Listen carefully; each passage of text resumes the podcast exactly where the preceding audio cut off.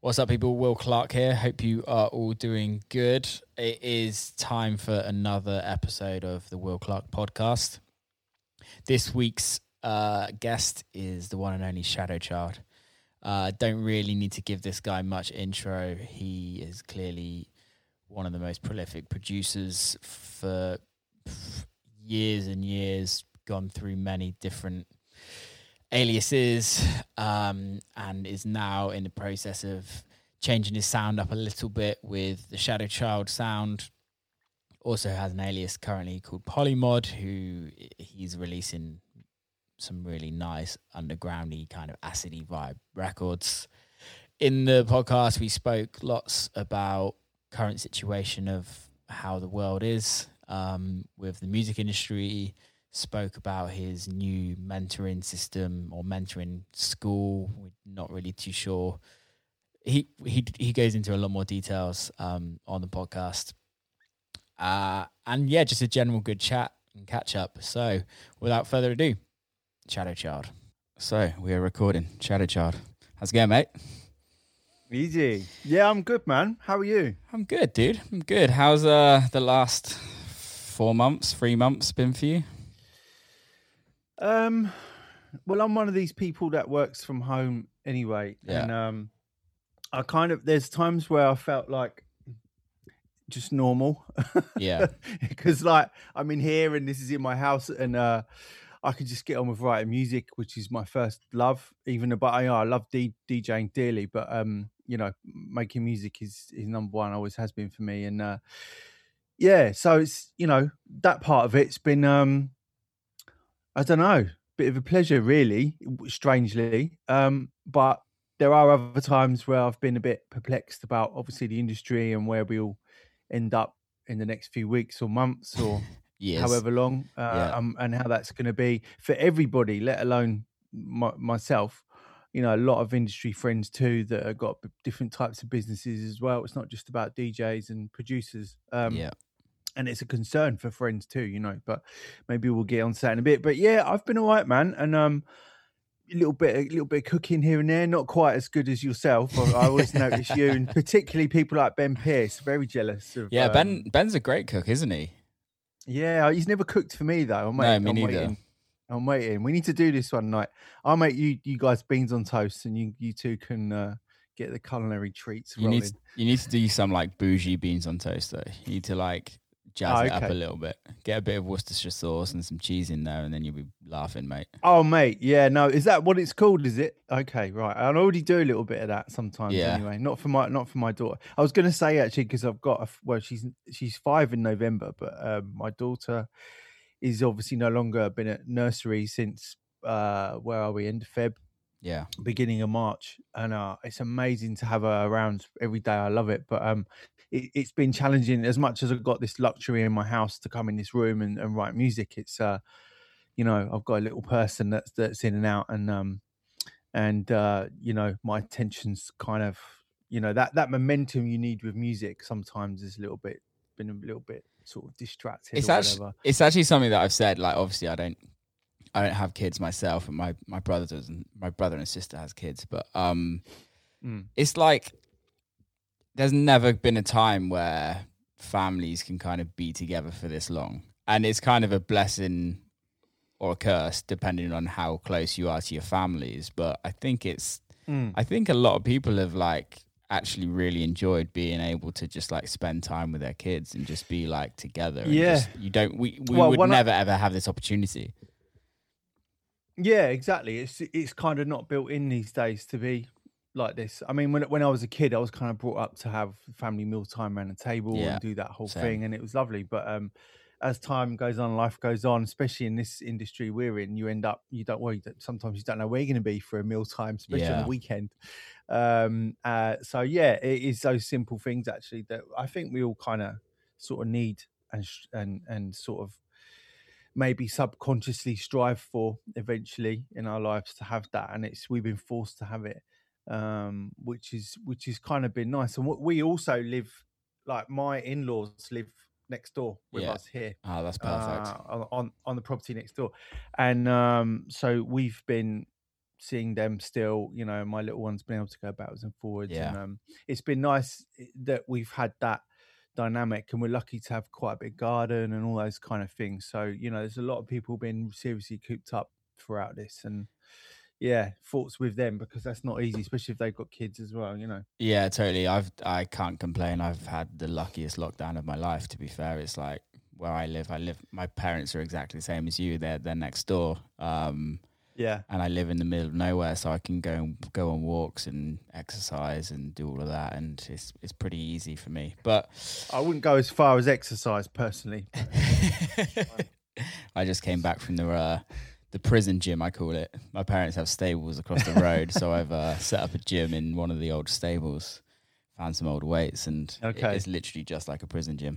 It's a bit like Rocky Four Yeah, literally. without the snow. Yeah, yeah. Angie all the time. so, man, what's uh?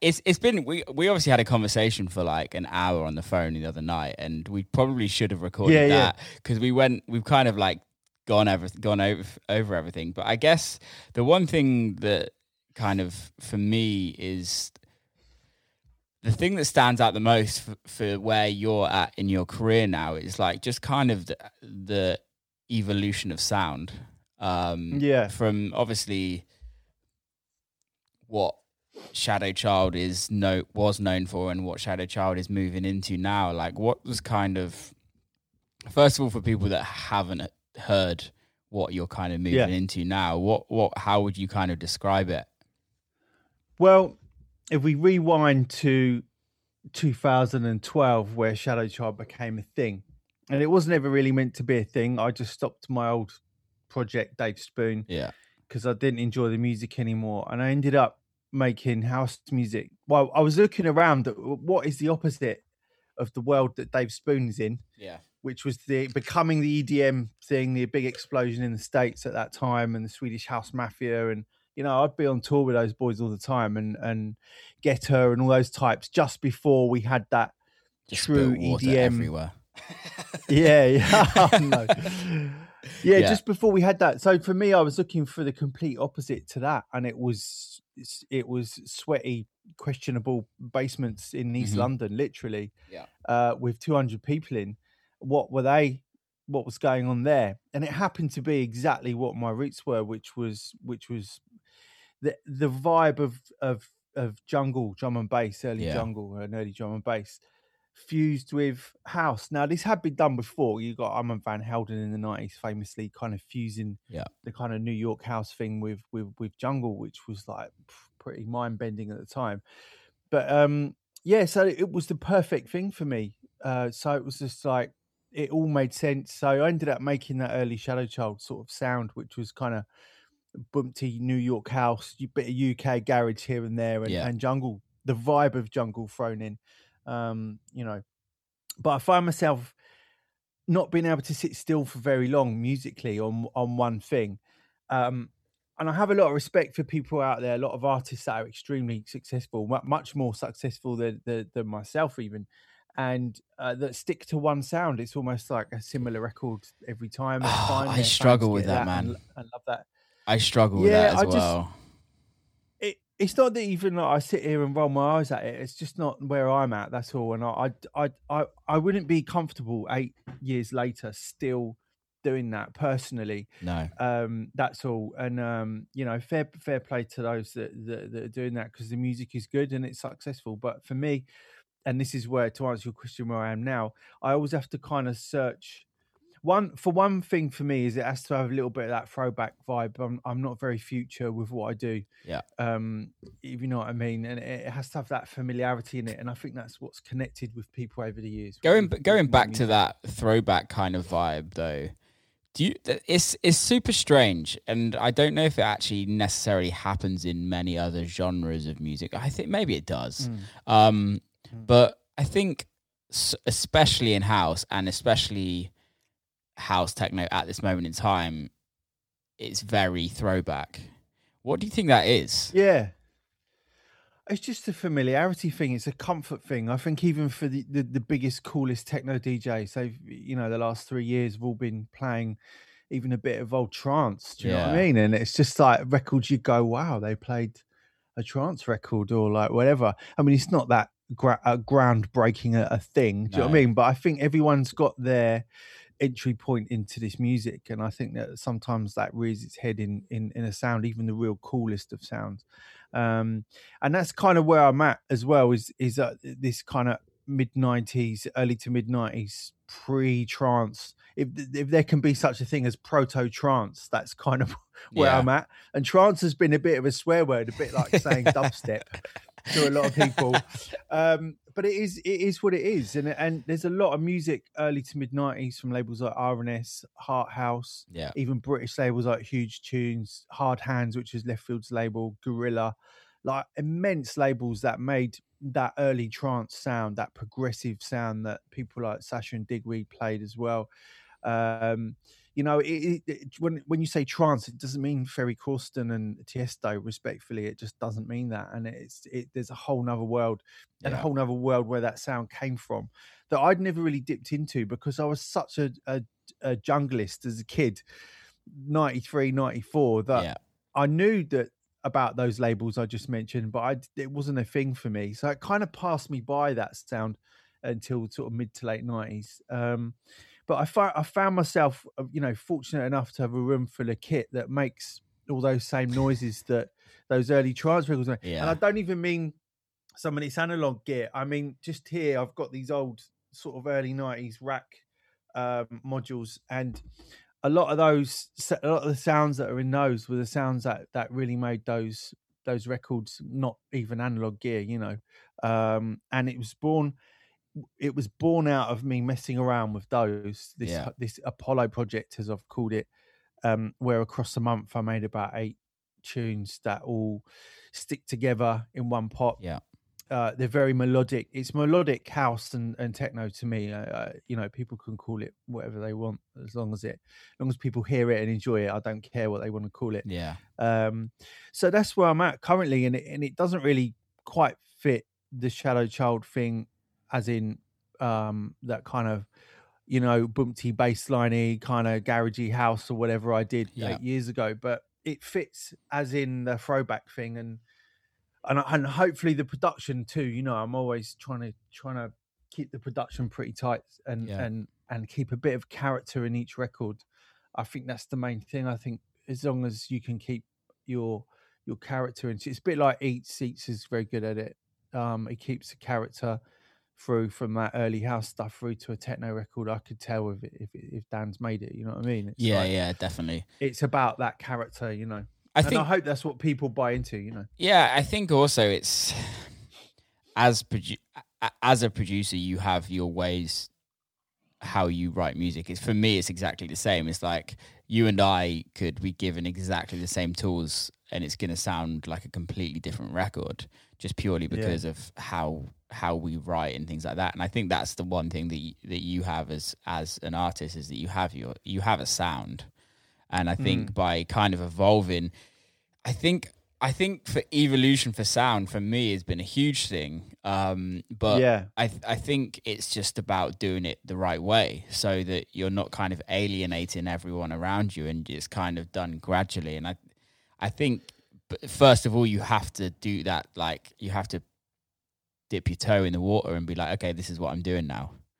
And then it's it, Yeah. for me it's like okay if I wrote a banging techno record and released that and then put out a airy dairy club track cl- like a lounge Mm. house record that's just going to completely throw people off but if you just keep if you kind of keep going down that same route almost like what you did with shadow child to a certain extent Mm.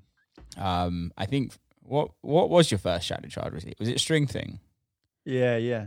so like from the day one of a string thing you always had that vibe from Yeah. it's like a sound palette Yeah, I guess so. I guess so. And I can say that with your music too, you know, Yeah. even your earliest stuff through to, you know, um, through to what you're doing now. It's there's still there's still something there that ties it all together. And I think that's what kind of what can get lost with some people if they like genre hopping as I call it. Because I'm I'm you know, I'm someone that al- is always if I, I write what I feel, and Yeah. sometimes it's a good problem to have, and sometimes it's not a good problem to have. It sometimes it's like, oh god, I need to start a new name, which is where Polymod came from as well. yeah Um, and you know, and Mask. Obviously, I'm working with Mark Archer, who's who's Yeah. as well, and and uh, you know that's one of my heroes too. And you know, again, musically somewhere else, but music that I love. Do you know what I mean? And, Yeah, and yeah. it's just, I just do what I feel, and I think it's very easy to sit in a room, whether it's just you on your laptop. It doesn't matter if you've got a room for the kit or not. It's just to have a little bit of a little bit of freedom. I think if you put the the the blinkers on too much, you're going to drive yourself into a corner. And Yeah. even if you have a bit of success, because even people that have success still find themselves very blinkered with what they're doing. And I, you, Totally. you know, I grew I, I grew up playing my mum and dad's records, you know, and and making tapes for them when I was a little kid, and uh, and I, I it would be like everything from like my dad's like Rolling Stones through to like my mum like New Order and uh Duran Duran even and and like uh Tears for Fears and Yeah. and then back to my dad's and like rock and roll records and then even like some electronic stuff like he showed me Jean Michel Jarre as a kid and I was like oh my god what is this it was just like he said, "Oh, listen to this music. It pans between speakers." And this is my dad, who's a guitarist and like a oops, and like a big into the Stones and ZZ Top. Sorry, mate, but that's that's that's true. Not yeah. a, not a beard pun. Um, Dude, I get that yeah, every time. seri- but yeah, um, you know, but even that, you know, I think you've got to be into different things and have different um yeah. different vibes going on and you need to bring that into music i think you know just being a raver and going out and and thinking oh i'm going to be a dj and producer now i think that's great if you can do that if you if you've got the skills or can get the skills but i think your your musical palette's got to be pretty broad you know re- to really have a bit of longevity even with the peaks and troughs that we all have in this game it's um you know it's part of the armory you know not just having decent equipment or knowing what you're doing with the Yeah. equipment but i think just having that open mind to to to being free you know Yeah, totally. Have during lockdown, have you actually had time to listen to more music or anything like that, or like discover anything? Because for me, I'm I, I've just been like balls deep in working in the studio that I've kind of like the only time I listen to music is when I'm running or something like that. yeah i have at times because the weather's been nice there's been moments where i've sat out on the sort of patio and listened to some listened to something or you know i might have been doing some admin doing some emails whatever and and put something on. But like nathan fake's album like that was out a couple of months ago i think anyway that's when i listened to it. Um he's just incredible Like, I've always been a fan of his but i kind of dipped out of what he was doing for probably about well probably the length of time i've been doing shadow child to be honest with you i didn't really listen to um nathan's music but that album is just incredible i think it's I don't know. I've not heard of him. I need to check him out. Oh really? Yeah. He so he yeah. So I was a I was a, a big James. I mean I am a big James Holden fan, but same thing. That those two are very much in the same kind of world. Yeah. That kind of Jon Hopkins, but a bit more Yeah. twisted than Jon. Hop- Oh, Jon really? Hopkins. Yeah, yeah, yeah. I mean, it's incredible. He like I'm gonna make a like anyone who's anyone who's watching or listening to this, like check out Nathan Fake's album. But even if you just listen to the first track, because it will it will sort of blow your mind a bit, really. I um, I love Jon Hopkins. Yeah, Like, but it's actually Jon. I think. Jon Hopkins has done a, an edit or something of a Nathan Fake Okay. track from the album. If I'm right, I can't. I can't. But anyway, yeah, that and and then I. I mean, I listen to a lot of older music. I mean, the other day we were listening to um the Police, and like I grew up w- with the Police. Yeah. Like m- again with my dad, like in his record collection, that was another bit a big one, you know. And um, you know, I don't know. I'm very I do like looking back a bit too much, probably at times, but I like the feelings that music gives you. That's what it's there Yeah, for. You know what totally. I mean? I don't think we should be worried about about that. I think I was listening to like a Rick Rubin interview the other day, and I think he was talking about Pharrell or somebody, and they was he was saying that like whoever he was talking about, literally w- the first thing they do every morning is they wake up and listen to two hours of music they've never heard of, and I'm like, I really, wow, yeah. that is t- to be able to have that freedom of just being like, you know what, I'm just gonna listen to music for two hours and just like yeah, just vibe. It's kind of, I guess, I guess in your busy lives, you kind of have to make time for that. Um, a lot of people probably do it without realizing. Yeah. I mean, probably not producers or people like us or whatever, but maybe people that commute to work probably True. listen to an hour of music every day, uh, if they're able to go to work at the moment or whatever, Yeah. and then probably listen an hour on the way home. But obviously, we're talking about it from a music making point of view, so it's a little bit, you know, slightly different. So what's your But what's your I- I- yeah, what's your thoughts um, from obviously you've gone from vinyl, CD, iTunes, and now Spotify and Apple Music. What's your kind of thoughts on on music, on how it's kind of being listened to now? uh, you have to respect the people that are at the other end listening, whoever they are and whatever. And it's just whatever medium or platform they use to listen to your material. I mean, I'd rather that it was like it was. Uh, it felt like with vinyl in particular that, well, I mean, there is a really healthy vinyl industry still, obviously. Yeah. It's not quite what it was 10, 10 plus years ago.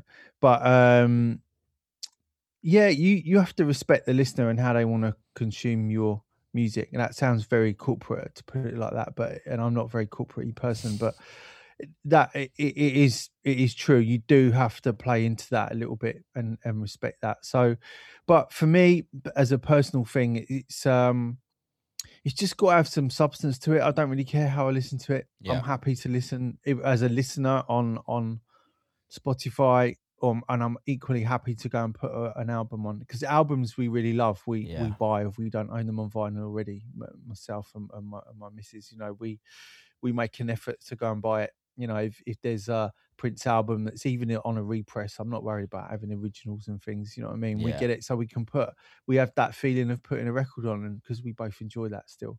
So, you know, for us, it's just an experience that we grew up with. That you, know that you kind of want, but things change. The, the only thing that is a huge question for me, and this might be diverting that question a bit, but back to you. But my my issue is the thought of cloud DJing, which which is yeah, which is DJs with the controller or Yeah. CDJs or whatever they're going to use, and being able to just connect to Beatport or or wherever on the fly, not actually have a collection that they've that they've nurtured and and really put whatever into, um, and just having this ability to be you know DJing from from like from from out of thin air. I mean, there's a whole part of the art and craft of DJing. If you're digital or vinyl, it doesn't matter. But there's a whole art and craft with it, even to now. When a DJ turns up with a USB stick, there's a lot of mm-hmm. preparation and Yeah. a lot of stuff that goes into that. I just, I just, I'm, I'm concerned about that. I think the technology is incredible, but I don't know what you, what you, what you make of that. See, in, um, see, for me, the there's cloud DJing thing. for me, there's three parts to DJing. There's maybe it's only two parts actually. It's actually mixing, and then there's reading a crowd. But there's Yeah. there's also some DJs that are some of the best DJs in the world, and they don't read the crowd. They just do what Yeah. they do. Um, the thing with the whole cloud thing, like from if if if I was just using it, f if it was just for me, it just would never work because I would say eighty five percent of my sets is like musically is all my own music that I make. Um, so it just wouldn't work.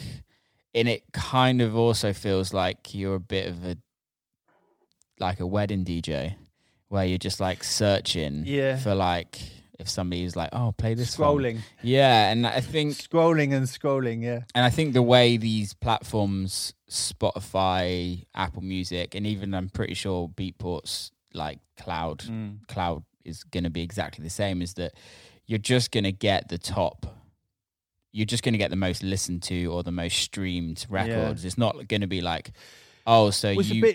You you play i don't know you play eats everything so you might like this if you know what i mean rather Yeah. than i think i don't know i just algorithm DJing. yeah, and it takes it takes away obviously from you're from the vinyl days. I started with vinyl as well, and there's something about going to a record shop and just digging for music. And I kind of do the same. I do the same on Beatport. I can spend when I'm in the right mood. I can spend two, three hours just looking for records on on Beatport. what I wonder is right is and and and I, I again this isn't knocking or dissing anyone out there who wants to be a DJ, wants to digital DJ or cloud Totally, DJ. yeah. This is just from my point of view. If if f- 15, 20 years ago, people were still go, having to go to record shops for true underground music, Yeah, and the effort that that that is needed to become a DJ with uh, with vinyl and uh, from the shopping, to, let alone playing it, the physical side of carrying records around, and the whole the whole hassle of it, which is a real labour of love for me and maybe for you. But yeah, the ease of being able to sit on your sofa with a laptop or even on your phone and buy music and then Yeah. it just syncs up somewhere and goes to your, your laptop and then you've got it on rekordbox and you just go oh i'm a dj yeah, in the USB. and and and fine things have to move on i don't have an issue with that but i'm wondering if if the if if it was that hard that you had to hunt down specialist record shops and you had to hunt down there was a limited number of mp3s uh or or or digital files uh, in each record shop that Yeah. you couldn't get everywhere, like it was. It was there would be as many DJs because I don't think there would be. Do you know what No, I mean? And this is if the person This- behind this- the counter didn't like you as much, or you or you didn't Yeah. didn't go there as often, so you wouldn't get the good stuff. If you know well, what I mean. even now, like I, I buy a lot of vinyl now. I mean, Yeah. see a little bit of it behind me. I've got rid of loads over the years, but there's a little bit behind me here, and um, a lot of it's old, but there's loads of new stuff there. There's a couple of bags in the two sections there that are Yeah. all, all new from the last three, four years. Because of my radio show, I was just like, you know what? I'm relying on um, digital music that everyone's getting sent. Um, not everyone, but most people. And like my radio show is going to be made up of, uh, you know, basically of of of two hours of music that Yeah. that everyone's Everyone got in their inbox. got So. I, so I started record shopping again, and I, I religiously was going to Phonica before lockdown, and I'll continue afterwards. But um, that that that thing that you get from from buying vinyl, and this isn't me being a preachy person about about what people should or shouldn't do. I just think if you genuinely want to be a DJ, go and experience it. You don't have to buy stacks. You don't have to go in and spend two three hundred quid a pop. Just go and experience that because you, for one, you're going to discover artists and people that you didn't have a clue about. I mean, three years ago, I discovered DJ Seinfeld and Rimbaudian, which is the same guy. yeah, It just blew me away. Like there was a lot of that kind of dusty house music around, or lo-fi house, whatever you want to call it. People like Mall Grab coming through, and all those kind of guys, you know. And I discovered all that lot through buying vinyl. It wasn't because of any hype online necessarily or anything like that. It was, um, you know, and and and it's really nice to be able to to to have that physical contact with the music, not just not just a hype thing or a you know something you see on Instagram or whatever. I think if you genuinely wanting wanting to get out there and and and be a DJ, you know, don't rely on your laptop and USB. You know, go and go and at least experience it yeah, in that in that physical form because you know it's um it's different and it makes you it'll make it'll make you respect the digital music actually uh, a little bit more I think you there's know, some than some you already do Yeah, I think there's some like authenticity as well with for artists as well. Let's say, for instance, like Seinfeld and Mall Grab and things like that. Like, Yeah. they they have this. I don't want to say the word, but coolness around them, if that makes sense. there's a mystique Yeah, and and I Yeah. think that has been built via. I'm. I just want to release music on vinyl, and people were gonna. Yeah. People will eventually get to know who I am because the music's so good, Yeah. and it's so different to what a lot of other people are doing that eventually it will just translate into shows, and then shows will then Yeah. translate into streams, and then I'm yeah a very successful musician. the thing is a, lot of that music 50 60% of it it w- was never available digitally No. do you know what i mean Yeah. I I think a lot of it is now because of bandcamp that's really coming to its own it's always been there but it's really coming to its own in the last couple of years i'd say um but i think three four years ago a lot of that stuff i was buying was um you know you wouldn't you wouldn't get any digitals of it you, i'd have to a lot of the time I'd come home i play the vinyl on radio but I wouldn't tour with vinyl, you know. But anything that was that outstanding that I wanted to play it out in my sets, because my radio show's slightly different than my than my sets when Sets, I play yeah, live. Um, because I want that separation anyway as well. But um, I also want to deliver something different on on my radio show. Yeah. But but the I'll, I'll rip the vinyl obviously and and take digital rips out and, and play on the USB that way. But you know, it it's not about oh he's playing vinyl, he's not playing vinyl. It's it's about the experience, like I say, and Yeah. I think that that for me is what is missing. It's not just because I'm a bit old school and I'm I'm 43 now, so Yeah. you know there's no running away from that.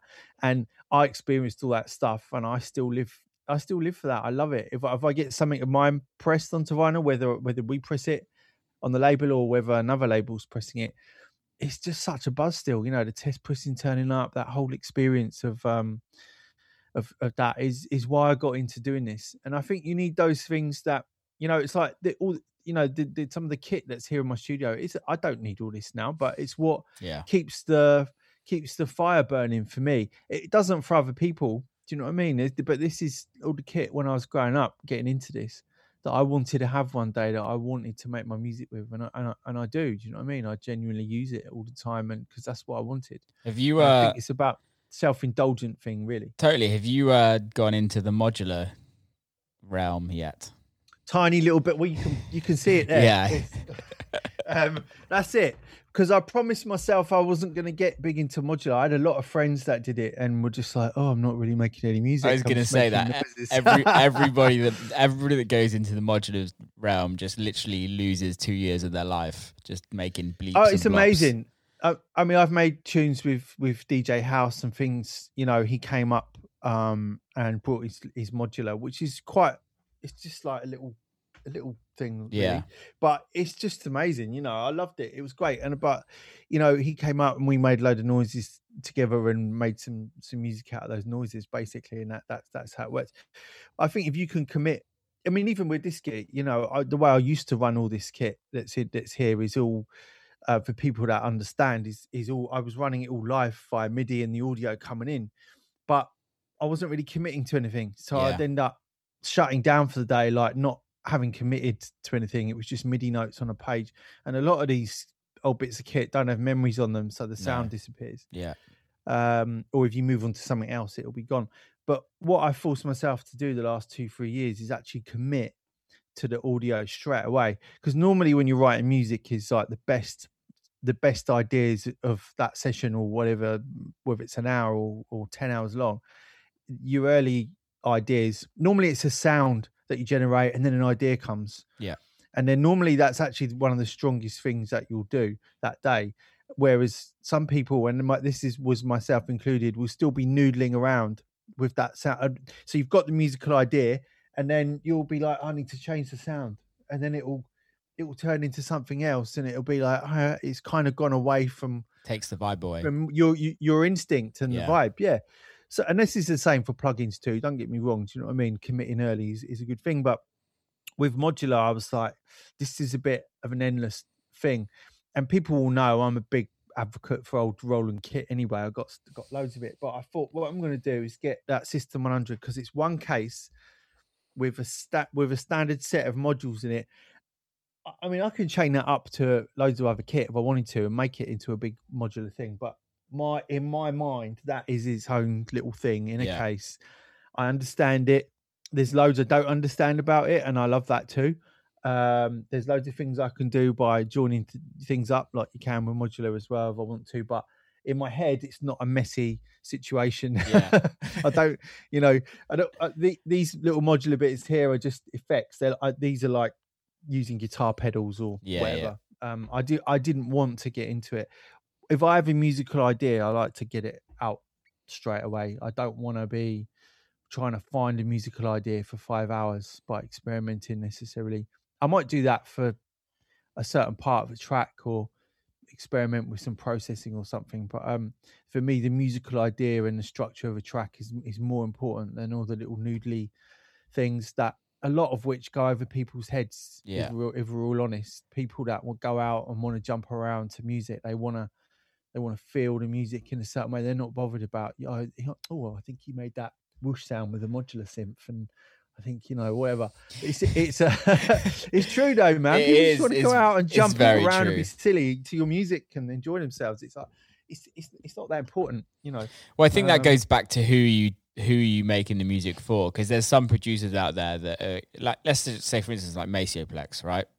Oh, yeah, For me, like, I, I would personally, he's probably one of my favorite producers at this moment Yeah, in time, and has been for yeah. for many years. And as a producer, I know how much time is going into those records, like yeah, from individual sounds to mix down, master, literally the whole process. I I can tell that that process. It might be a quick process for him, but there's a lot of time and effort The- gone into that. the attention to detail and the whole- yeah, Insane. yeah, Uh, but I think I think people on the dance floor, I don't think people are like, oh my god, this track is like got so much attention to detail. However, yeah, it translate it translates into on the dance floor when a record it when a record has that much detail. uh, Yeah. Whether the detail is on arrangement, whether the detail is on the groove or something like that, I think that does translate because it's all it's very easy. Like we could we could probably pull up a kick drum and get your SH one hundred one out and write something very quickly that's going to work Yeah. work well on a dance floor.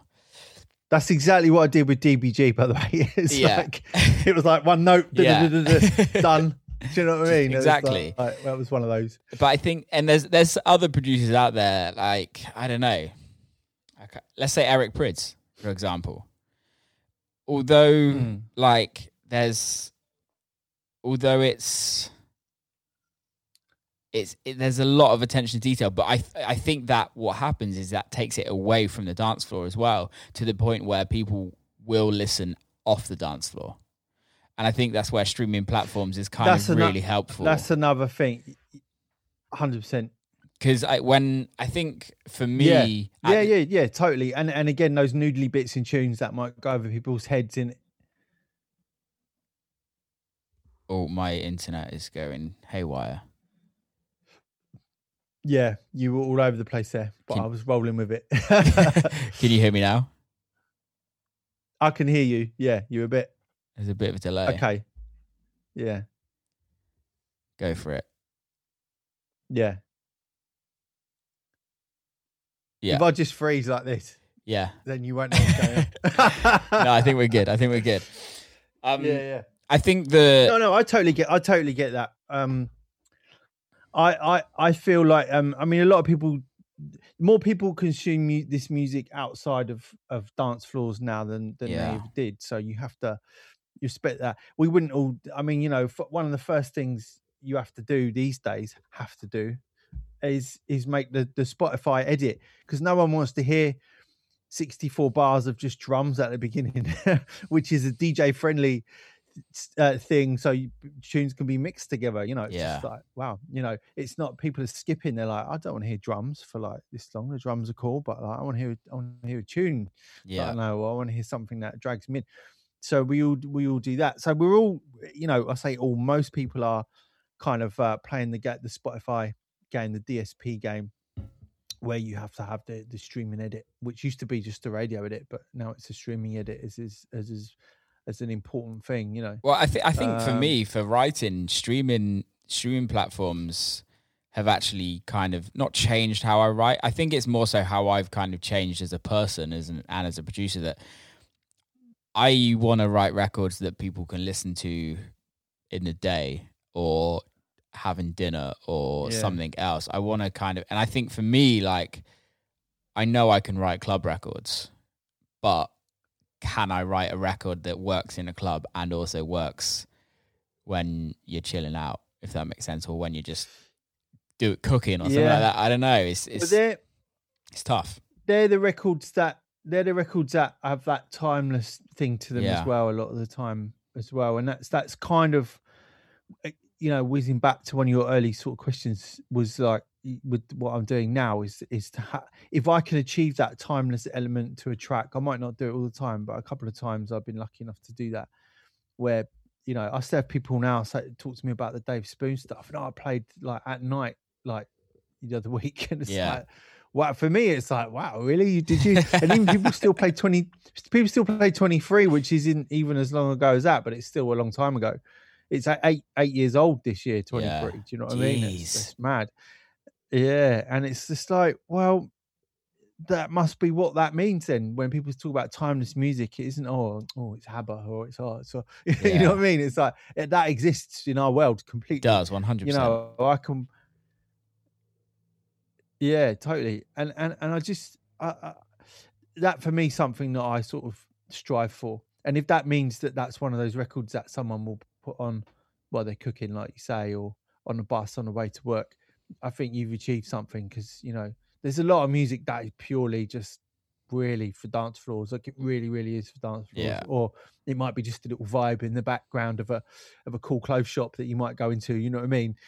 Uh, or whatever it's just you know tinkering away in the background and and you know i respect all music. There, was- there was a guy that i discovered about 18 months ago tibby dabo who's like you know this guy who I'd actually come across before through another project that he did, and um, I got sent a track of his that was on Crosstown um, called Her Moon, and it's about is it? It's either like ten or twelve minutes long. It's, an a amazing long record. piece of music. Yeah, oh Absolutely man, amazing record, and it it evolves into like Yeah, from like a club record to some like beautiful.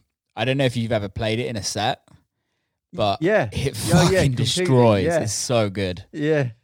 Yeah, it's incredible. It's incredible. But you know what? I didn't get it to start with because I listened to it and I thought, oh, it's another one of those. Like the the production sublime. I could hear that. I could hear how, you know, obviously it fits fitted perfectly in Lazarus as well. People like Sasha and all those kind of people.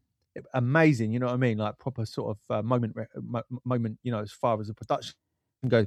But I didn't really get why the piano part. I'm spoiling it for people who haven't heard it now. But the piano part is right at the end of the record, Yeah, and you kind of. It, and and I'm just like ah, there's there's there's There the it is. moment. Why Yeah, is it yeah. there? Why isn't it? And Genius. I didn't get it at all. genius. I didn't It- get it. Yeah, it is. And and and I actually went. Um, I actually went. I was talking to to Sasha, and he said, "I'm, you know, I'm doing fabric. Come down." And uh, what he was the night he was doing all night there, and I saw him play it there, and I wasn't expecting it coming, and I heard I heard it coming in. I was just like, okay, this would be interesting. Like, Yeah. we'll see where this where this kind of goes. And man, I totally get the record now. Do you know what I mean? it's like wow it's weird. like I, like the reaction the reaction to it was just insane and and like the that is why anyone that doesn't know this record tibby dabo her moon go check it out listen to it stick with it it is a different experience on a dance floor to listening in in your home or whatever obviously but you know listen to it you'll get you'll get what we're talking about but it's it's piece of genius that that record That as in the record. I remember when I because somebody told me to listen to it. I was driving. I was in Detroit actually, um, and it was just before I started the Open to Close tour that I just finished um, in March, and I was driving Yeah. downtown. I had one of my friends with me, and sh one of my mates. She's like not a DJ or anything, just really into like kind of melodic house. That's not like not like progressive trance or like not nothing hard, but it's just very like quite nice music, if that makes sense. So she put this record on, and I didn't Yeah. really notice much that was going on until the piano happened, and I was like, "Oh my god, this track is genius!" And I played it every set yeah. in the Open to Close tour, and oh really? every set. And it was the tran it was the transition record from the like opening kind of set the opening part of the set to okay this is when i'm going to kind of pick things up. And it, it up. just always worked Mhm. every time. Yeah, yeah, exactly, exactly that. And and again, for me, that is one of those records now. And it's funny now, in a bit with the benefit of hindsight of, of seeing Sasha play it, and then I've played it since. I played a, I've only ever done two polymod DJ sets, right? And Yeah. I've played it in both. And um, now I really get the record. Sometimes it just takes a moment like that for you to get it, and it had to be served up on a plate by someone like Sasha in Fabric at three in the morning for me to get it. Sometimes that happens, you know what I mean? Definitely. But like, you know, I can I can put that on now, and that that that to me is one of those tunes that I can absorb in in in while I'm cooking the dinner, yeah, cooking the beans on toast. definitely. No, So it comes in so many diff- in so many different ways. But I think achieving that thing with with your music is um it's better than any success or earnings or whatever you want to put on what what we might do or what people in music do. Um, that sense of um achievement comes from a lot of funny different places, and and I think you know that is one of them isn't it it's just like oh you know if you eh, sometimes i've seen instagram videos of people in the car with, with with their kids and they're all bopping about to one of my records and i Yeah. get tagged in it and i'm like man this is great this is like amazing. this tune was made for like three in the morning at Yeah. wherever you know this this it wasn't made for for that and it's just amazing to have, have that ability to to to connect with people you know So I've got to ask you a question. What's obviously you've had a lot of success over the years. With the Dave Spoon stuff. What's what's it like to have had do we like sorry. What's it like to have no had you're good no you're good. to have like that much success off of off records? Because I, it, it's something that you said earlier that you were like I didn't you didn't want to go down that commercial EDM kind of route but you kind of Mm. did without even trying I, I don't know if you were trying but to start like before you didn't want to I know and you- and you said you didn't want to carry on which which I get but what's it like Yeah. I don't know because I've just uh, I, I don't know. Sometimes I don't really connect the dots in the way people do on the outside. And I've it's funny, I've had this conversation with artists that I love. I'll tell you one, is, is I mentioned him already, He was Mark Mark Archer, and I, I Yeah. you know, with his successors Altern-8. And I've Mm. talked to him a couple of times uh, or mentioned a couple of things. He's like, oh, it's so funny how other people perceive what we did. yeah It's like I just don't, and I sort of have that a little bit sometimes. I don't really.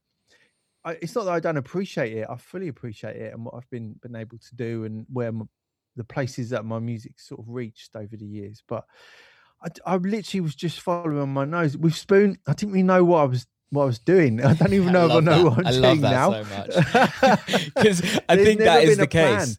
That is the case that none of us actually know what the fuck we're doing. We're just winging it, and we're just ri- doing what we love. And yeah, and you never know. It Well, might do well.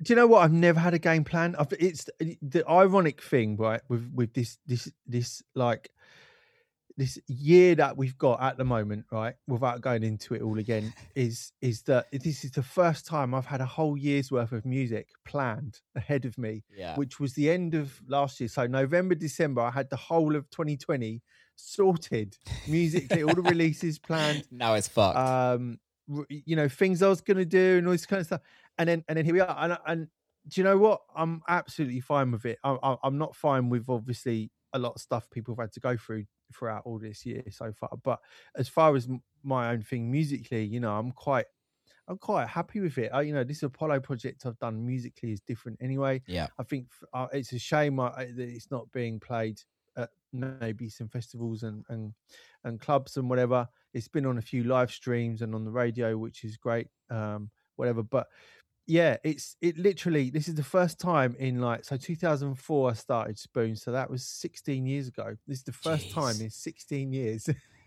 that I've had my year planned out, and then and then here we are. But t- to answer your question, what's it like? Um, it it's amazing to have that connection with with people with a piece of music and with so many different people at, at one time because you make it for you make it because that's the vibe you're in in the first place in the Yeah. studio and then you're like wow you you you tend to know if you if you're making something that's just a bit tracky and some people will like it you tend to know when you get those like when i made that night when i made 23 e- when i made string thing and a couple of the remixes i've done over the years too I sort I sort of knew, and I don't Yeah. mean in an arrogant way, but you get a feeling about it that's that's different to other other tunes. hundred um, percent. that would be, I would say, yeah, Uh, that would be the only thing I would say that I really went that I've known that okay, this is this is I got something here. Do you know what I mean? And I think if you listen, whether if you listen to any kind of interviews or whatever, or read anything, even from as back far back as the Beatles to or the Stones or Pink Floyd, they'll all have they'll all say about that moment that you sometimes have, whatever the music is you're making, where you sit back and go, "Whoa, hang on a sec," like like we got something here. Yeah. This this is something. You know what I mean? And it's part of uh, it's part of a of a a synchronicity maybe with what's going on out out, there and i don't just mean dance floors i mean like the world the whole or, Totally. and, and there's stuff like even to do with social media where people are perceptive to a certain thing you know string thing shadow child was the first record really that was a big sort of sound change and it had come just after eats had done entrance song that was the real game changer really Yeah. as in the one that popped up where everyone was like what is that record you know and then luckily for me string thing was was like The one of the next. ones Yeah. and then Bashmore, obviously, um, Al Sev, and uh, you know that that kind of little pocket of time. And Dude, it's like that was when I had the success. sorry, that was Yeah, go on. like that was for me. That was kind. I was getting. it- What year was that? Two thousand and when did that come out? 12. Two thousand and twelve. 12. Like, Yeah, let 2011 to 2012. Those those. and that was the year I was like, I need to sign to Dirtybird. It's like I need, Yeah, I right. need Yeah, to be yeah, part yeah. of Dirtybird. Like, Yeah, just the music that was coming out on on Dirtybird at that time, and what you guys, you Eats, Julio, um, it was Breach as well. Like that is, Yeah. that's that's my shit, Justin man. Martin. Justin and Justin, Yeah, Justin's yeah, still yeah, no, doing. Justin's still on that train and still kind of doing some amazing stuff. Mm. But it's just like Mm. that. That was for me. That was my one of my most favorite times of of music at that at that period. Totally. It was just fun. It was And- it was and- something and different. something I've definitely, and, and and that's something I experienced twice. I experienced that at Spoon as well. yeah, you know that moment came in so that you had uh you had me and sort of Dean Ramirez who did Body Rocks yeah, yeah, yeah. at night you had Body Rocks the remix of Body Rocks which is a big commercial wedding tune now really it? with all respect Yeah. but big up for that going back to what we were saying just now but like at that time it was just like my god what is this people might not understand that Yeah. now unless you were the- sort of there at the time but that and luckily my my record at night were the two records that year that were just like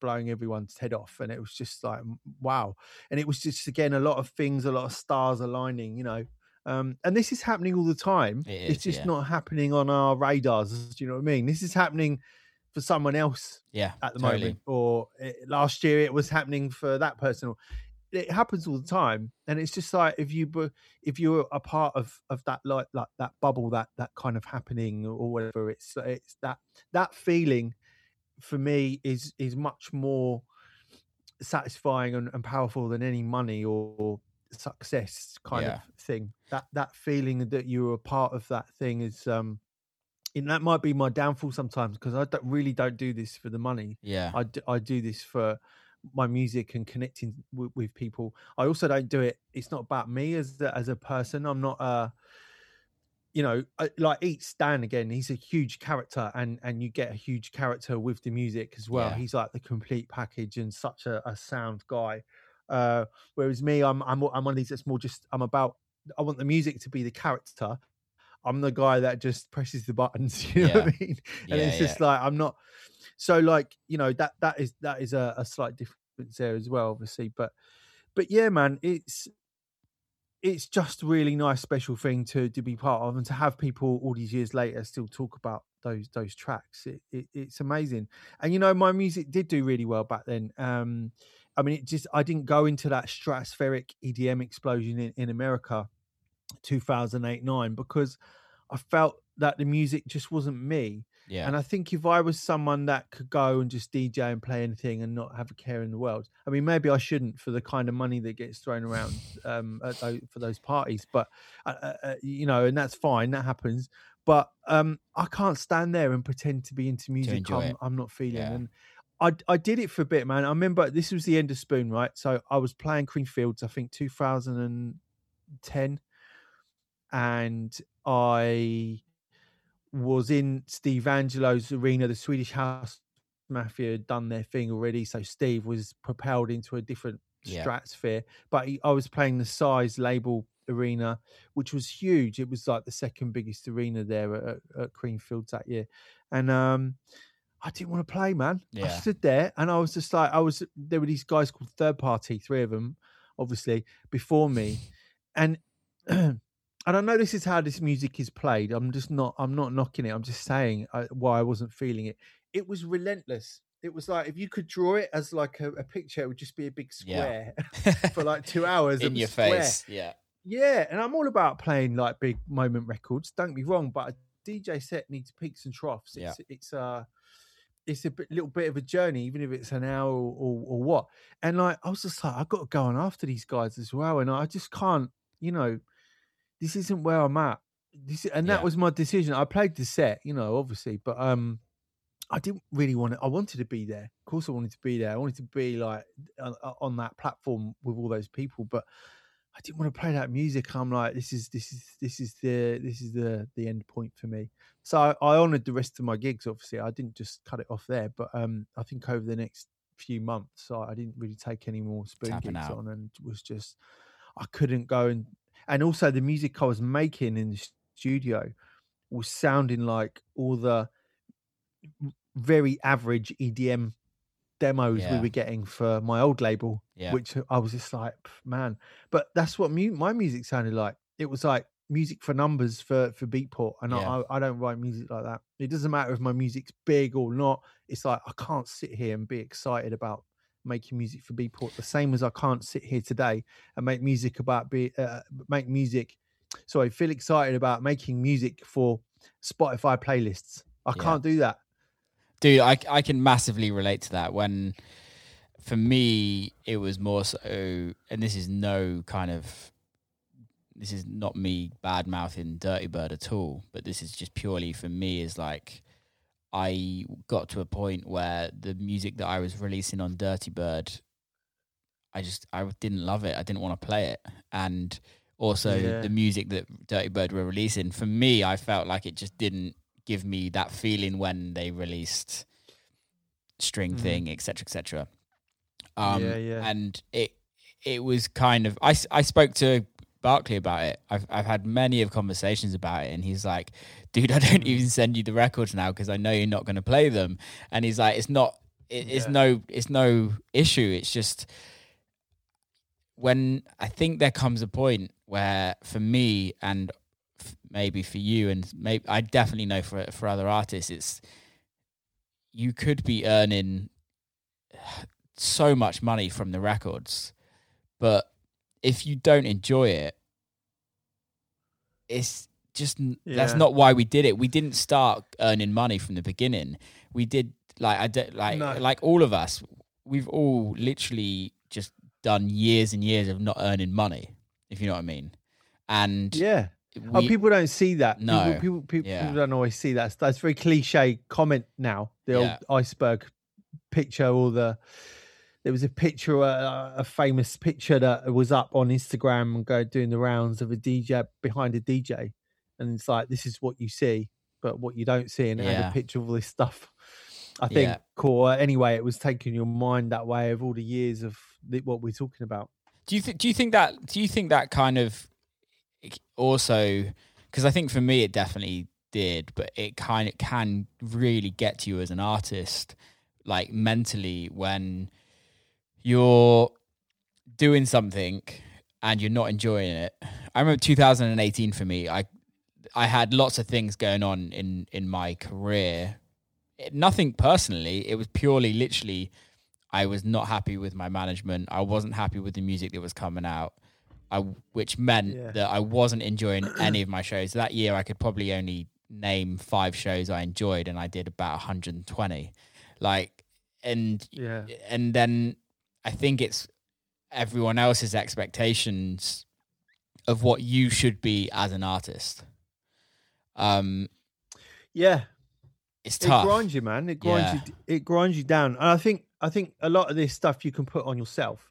Like I'm I'm the king of doing yeah. that. You know what I mean? I've I've had problems over the years as well with um sort of anxiety and all those kind of things, which I've I've not been mega public about, but I have I have mentioned it on my socials before.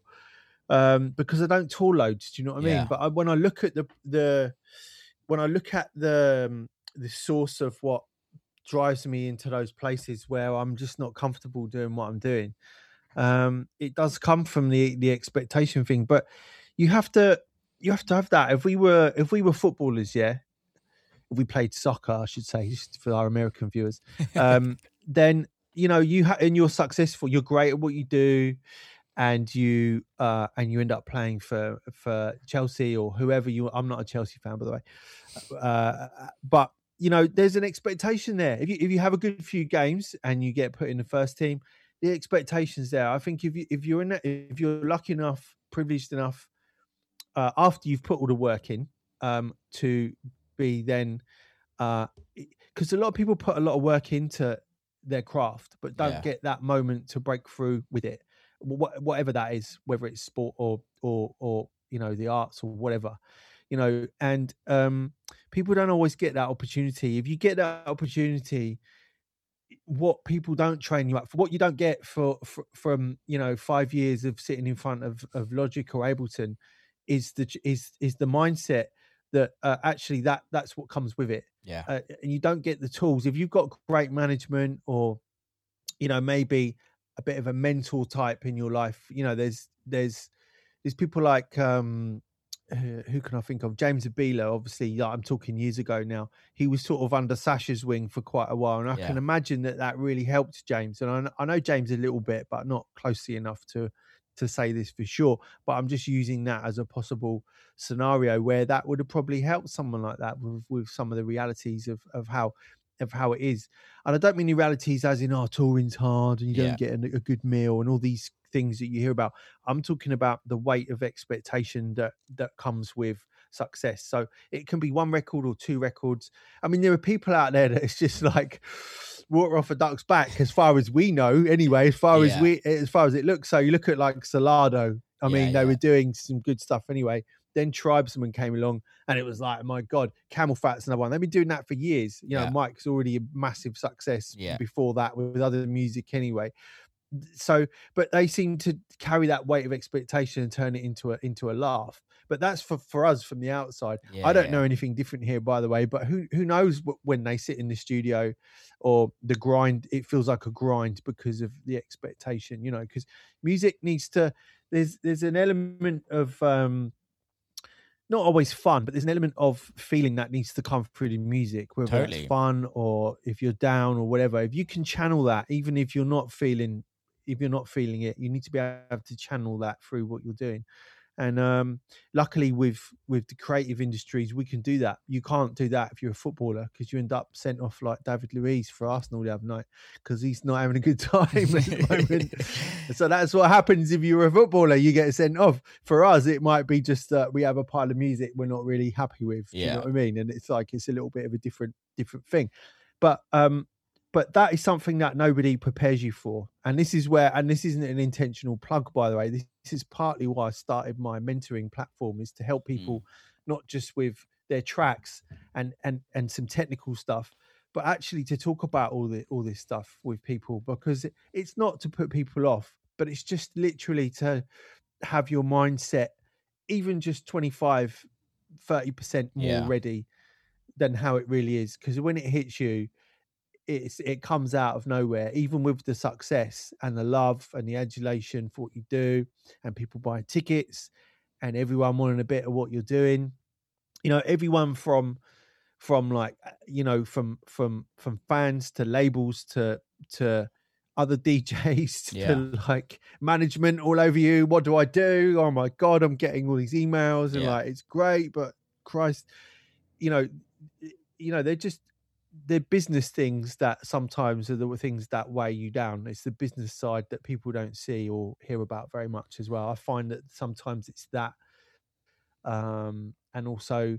the expectation from inside your inside your team. Do you know what I mean? Yeah. Your manager, your agent, PR, or whatever you've got. Um, there's an expectation even from them. It's this isn't about f- always fans or ticket buyers or promoters Yeah. or whatever. It's it's about um, that expectation from um, from within even because people forget if you if you have a manager or an agent, they might you might have gone with them because you think, oh, I click with them, and I've seen him at a few parties and he's cool and like we get on, and we both like whatever.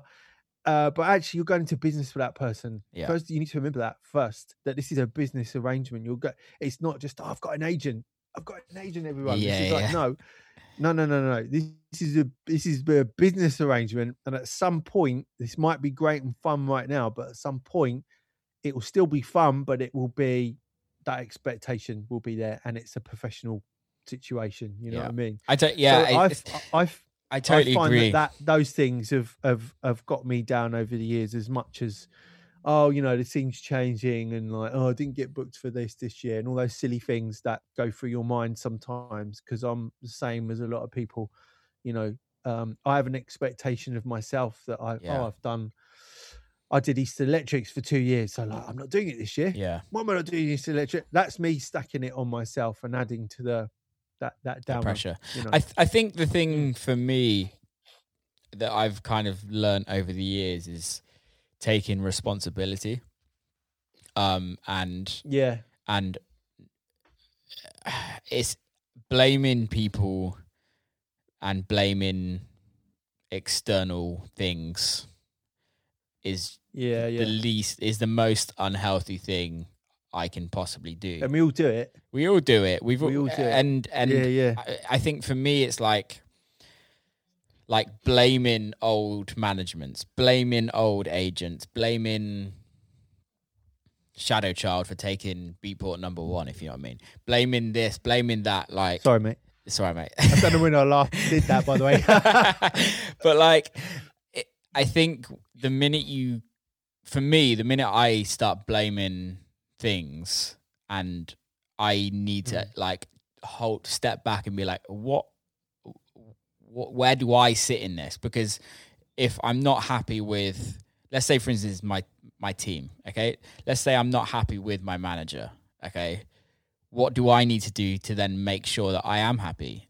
Do I need to talk to them? Do they do like what do we what do I need to do? Because I think when the minute I take responsibility is the minute you can actually be, kind of it, it's that child and adult kind of response.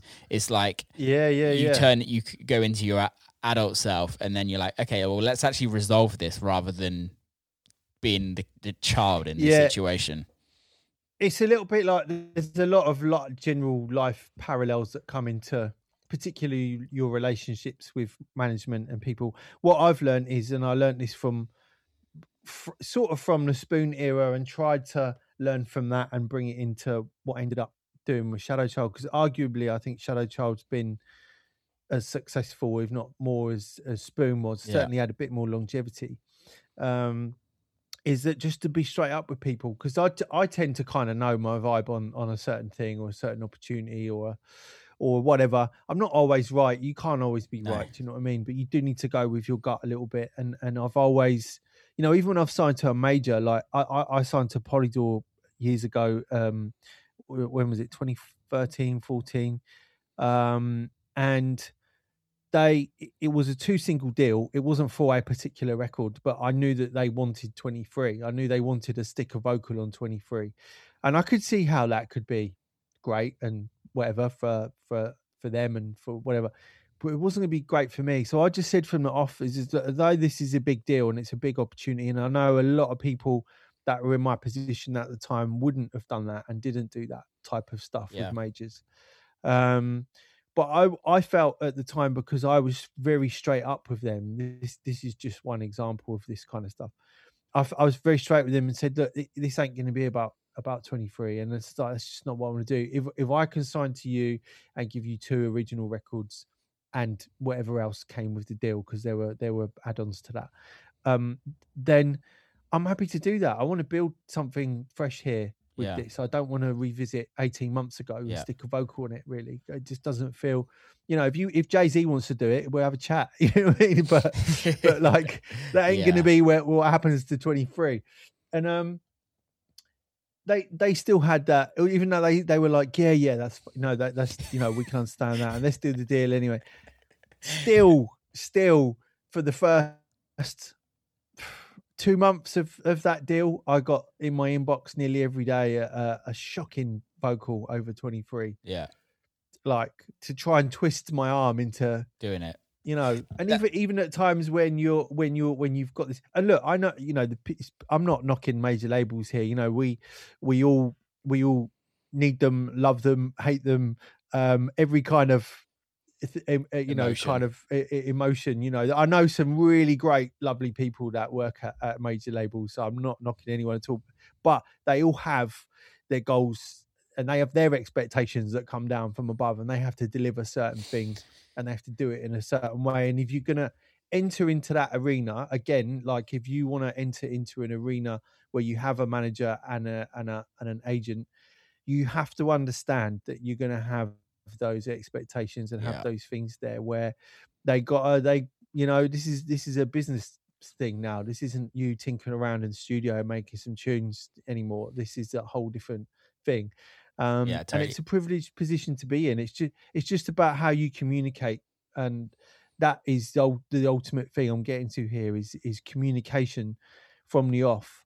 Like i i'm quite not not not brutal but i'll just say now if i'm not feeling something if i'm not i won't be like wishy-washy about Yeah. something. Because what's the point in people wasting their time? Yeah, yeah. like on me with an idea. Like I, it's not for me. Do you know what I mean? Like it's cool, but I'm I'm not the guy for. it. I've just had it with some PR for this these Apollo releases I'm putting out. Like the PR guys came up with this idea for me to do something, and I was just like, I think that could be great, but it ain't me. It just ain't me, and I'm not even going to sit here and pretend that there's something that I want to do. And, Yeah. and I, but I think it's a really good quirky idea. I think if I was um, one of those more sort of character artists as Yeah. well, uh, as as someone that that uh, with the music, then I, I you know maybe I could um, I could pull it off. You know, Yeah, but it's, it's- not not not for me. it's it's interesting. I hate that analogy. That, that that thing, by the way, pull it pull it off. That saying, I should never say that. But It's- It's it's interesting you actually don't talk. pull it off, kids. Don't. It's interesting Your you, parachute open. you talk about that. Um, the whole twenty three thing. I literally in in the process of doing a remix at this moment in time, and I I put the remix in last week, and they were like. Yeah, we like it, but can you make it more like your remix you did of this?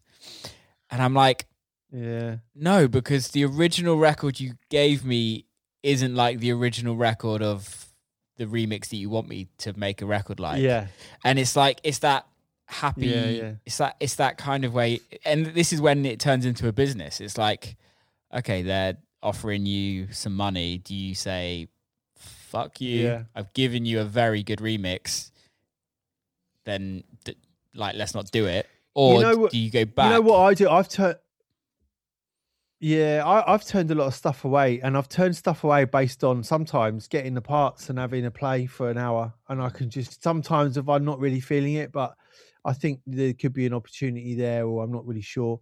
I ask for the parts, and then you know I've got a lot of parts to things that that I've not remixed based Yeah. on that. Do you know what I mean? And um, sometimes that's the way it's kind of got to go. Other times I get you know my manager to go back to them and say "I- I'm into it, but I kind of need my free reign to to do what what I want to do. Yeah. And you know, eight nine times out of ten it will be okay. You know what I mean? Um, but again, you have to respect the fact that they- they've come to you off the back of.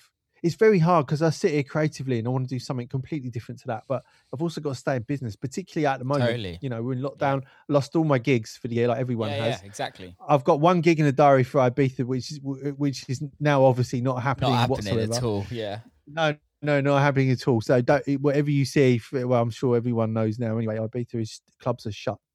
Uh, um, but yeah, I, you know, I need to, I need to do them. This is, you know, I've got, I've got a little girl, I've got a, a house, I've got a wife, I've got a, a car, I've got, you know, I'm like, I'm like the next guy. You know, I know people view us in a certain way sometimes, certain type of lifestyle and certain whatever, but you know, the cogs need to turn still, and sometimes you do need to do these ma- major labor remixes, and sometimes it's an honor to be asked. Totally, be man. Totally. I. That's the thing. You look back. Eh, Like four or five years ago, the fact that I'm, or we're getting asked, we're getting paid to remix people is unbelievable. Yeah. Like it would never. Can you, yeah, can you even imagine? Like, Yeah. yeah, man, that's like. Even I know I've been doing this for a minute now, but like back 2000, well, but, but even back to 90, 1990 when I really started this when I was at school. Like the thought of someone giving me some some money to do this, like, Mad, are you crazy? Like, Mad. and again, if you look back, I, I look, I know, mate, the particularly the major major label industry. If you look at Polydor, for instance, Polydor is like a big, very big uh, uh, major label, and always has been. But Yeah. if you look back across their catalog, you know, over the years, I mean, it's just insane. Yeah, like Polydor. Do you know what I mean? I remember that Jean Michel Jarre record I listened to as a kid Yeah. was on Polydor. So it's just like you know, it's pretty much. I know Polydor is different now, but you know, the- these look, look, I'm look, what I'm saying is, is people need to just have a have a perspective, and I think from the inside and the outside, have a perspective on on this kind of stuff where it's totally doable. Why not? Why not do that? I've just we've just been talking about Dan eats everything and and what he's done over the years. He he's does stuff for majors at times. He, he never used Yeah. to, but oh, I never used. To, I'd never never really want to go near all of that stuff. It's like, um, Oh, he's just released one on a major. about anything.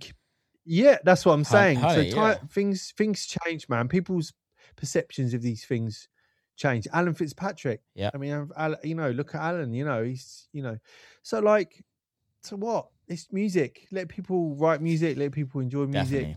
um if you're on the inside with your own music or even for us just be aware of those expectations that do come with these opportunities Yeah, you know it's not just sure. oh, grab the money and run type situation it's uh you know i i knew that I knew that, but you know, especially like going back to when I signed to Polydor, I knew what was going to come. So I was just straight with them in a meeting. I don't know how many people go in and like that. I think they just want to get the best deal and a nice advance. Yeah. Uh, but I just said that that bit to the side for what for for one minute. I don't want to be going down a road that that ain't right for me. You know what I mean? Yeah, it's not totally. going to work. So there's no It's- point in doing it. You know. Yeah, definitely. Um, I guess let okay, so let's let's move on from that and then kind of going into the kind of mentor. Well, I'm back. Sorry, go go go for that question again, mate. Right, so we are obviously at this moment in time. You have kind of I don't know what you want to call it, but you've kind of set up like a mentoring school, producer school. I don't know what it is. Can you explain a bit more why and what it is? Yeah. Well, I've called it mentoring because everything that's out there, which is a lot of it's very, very good, obviously as well. Yeah. Is either very, it's very educate, it's very educational, so it's very lecturer student Yeah. type vibe, um, which is great. You know, and I've been involved in that too. That um, my interest in all this world is because I used to teach. Yeah. So I, I, from 2000 to 2005, I taught at an FE college, so 16 plus in the UK, and um, and I loved it, and I and I and I miss it. I miss that connection with people and helping people. Yeah. So um, so I've always dabbled over the years with doing master classes online. You know, Point Blank and Future Music and and whoever, and I love doing that stuff. Done a lot of panels and and things too, and I will continue to do that.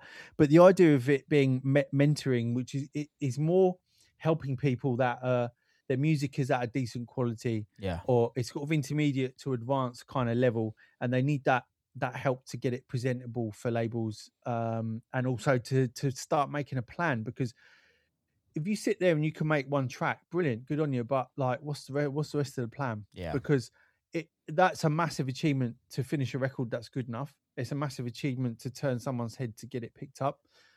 But what's the rest of the plan? Because Yeah. the label's not going to help you. They're just going to take one off track or a couple of tracks from you and put it out. Um, and also, you're not going to be. It's very likely you're not going to be at the stage where you're going to have a, a manager interested in you because you've put one record out. Let's be Yeah. straight. Look at the amount of music that's out there. Anyway, so that's the idea of this. It isn't just sitting down and saying, "Oh, this is how you EQ your hi hats." I mean, if you want to, you know, pay for a session and we do that, and that's what you want, we'll we'll, we'll do that all day long. But I've actually, out of everyone that's been on, on board doing these sessions, um, it's probably been about twenty percent technical stuff, Yeah. and eighty percent planning, talking about the industry, Yeah. uh, all those kind of things. So for me, men- mentoring is a much more appropriate word rather than sort of teacher student Yeah. situation. And there's a lot, again, like I said, there's a lot of that stuff out there that's very, very good. And I don't want to be one, I don't want to not do that stuff as well if an opportunity comes with point blank again or something like that. Um, and and two, I just wanted that separation really. So I don't know what I call. I, I mean, between me and, and and like my missus, I'll say, "Oh, like you know, I've got a client tonight." I don't, so like, if anyone comes on and books a session, you're a client. You're not a student but yeah, it's weird. But it's just like I've been thinking of it in uh, thinking of it in more of a professional sense, Yeah. rather than um, rather than that educational sense. So that's the reason it's it's kind of hard to put a stamp on it otherwise. Because I'm not a manager. I don't want to be a manager. yeah. I just want to help people and I want to help them with some of the stuff we talked about today as well, um, uh, but on a more personal level with their actual ambitions and and what they've got to to work with. I think it's So, amazing, yeah, man. so I it- think it- I I think it's something that is definitely needed. Um, I think as depending on the type of person you are, it's in the Mm. industry.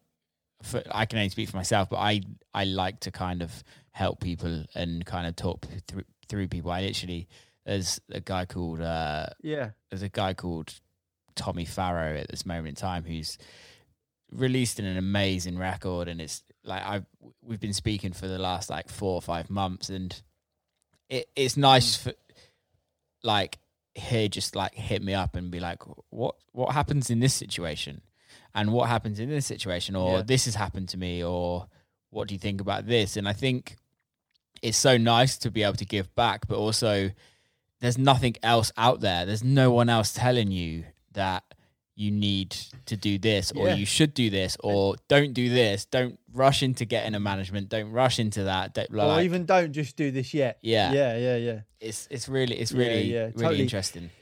Hundred percent, man. And I, and I, and I think, I think what people don't always realise is that we've all been there as well. It's Yeah. those early days. You might have all the technical skills in the world and and make the the, the next hit on. You might have that on your hands, but actually, like we've just been talking about, you don't always have all those things in place. You shouldn't. You shouldn't have all those other things in place. No. But if somebody can help you, this isn't about sitting here and saying, "Oh, don't sign to that label because that's not the that's not the best look for you." It's not. It's not about all that stuff that No. you you kind of hear a lot.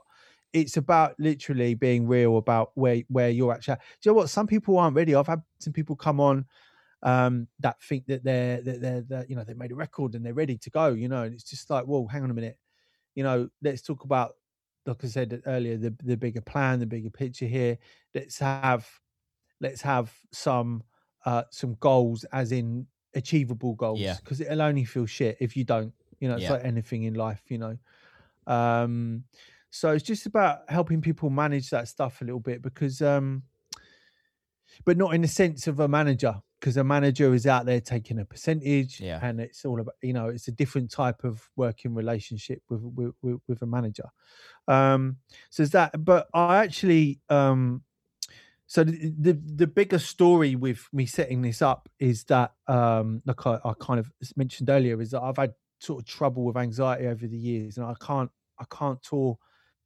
hard like i used to Yeah. anymore i find that world different now to me. It's not that i don't want to play i definitely want to play. I want to Yeah. see everyone and i want to play to everyone i want all that stuff. But um i just found with a few difficulties in my life with that kind of stuff. And you know i've been working on it. I've been working on it a long time. It's a work in progress. There's times where i couldn't care less and you'll see me out and about Yeah. uh, everywhere. There's other times where it's a bit tricky and I'm a bit like reluctant to do, especially the real long haul kind of touring. And also, I'm 43 now, and for me personally, I don't want to be heading into into my 50s expecting my agent to fill my diary. yeah. Uh, if that's happening, brilliant. Do you know what I mean? I'm I'm all up for that, but I didn't want that. Um, again, me putting that expectation onto the whole onto the whole thing at that kind of time of my life. Also, I've got a little girl now. Life's a little bit different, and um, I don't want to be that person that is constantly away because I remember, and again, what an amazing position to to have been in, but being away all summer and coming home for like two, three days at a time to Yeah. swap and living out of a suitcase in my own house. It's like, Yeah. this is crap. I'm not that guy. Like I wish I wish I was that part of all of this. I'm just, you know, I'm I'm the nerdy guy in the studio, and unfortunately, you can't you can't you haven't been able to monetize that in the ways that you used to be able to anymore. No. But anyway, so I always had my eye on this uh, business where I can help people basically, and that grew last year into an I a bit more of an idea off the conversation with a good friend of mine, and um, I just literally went away after that conversation with him that I wasn't expecting to have, and um, and set it all up. I had the name already because I, I had an Instagram account called One for the Nerds, which was just all my studio shit that yeah. sometimes yeah, I post it on my main feed, and I'm like, I'm very aware that 80% of my followers haven't got a clue what like some of this equipment Yeah, is or yeah. does, and they don't really care.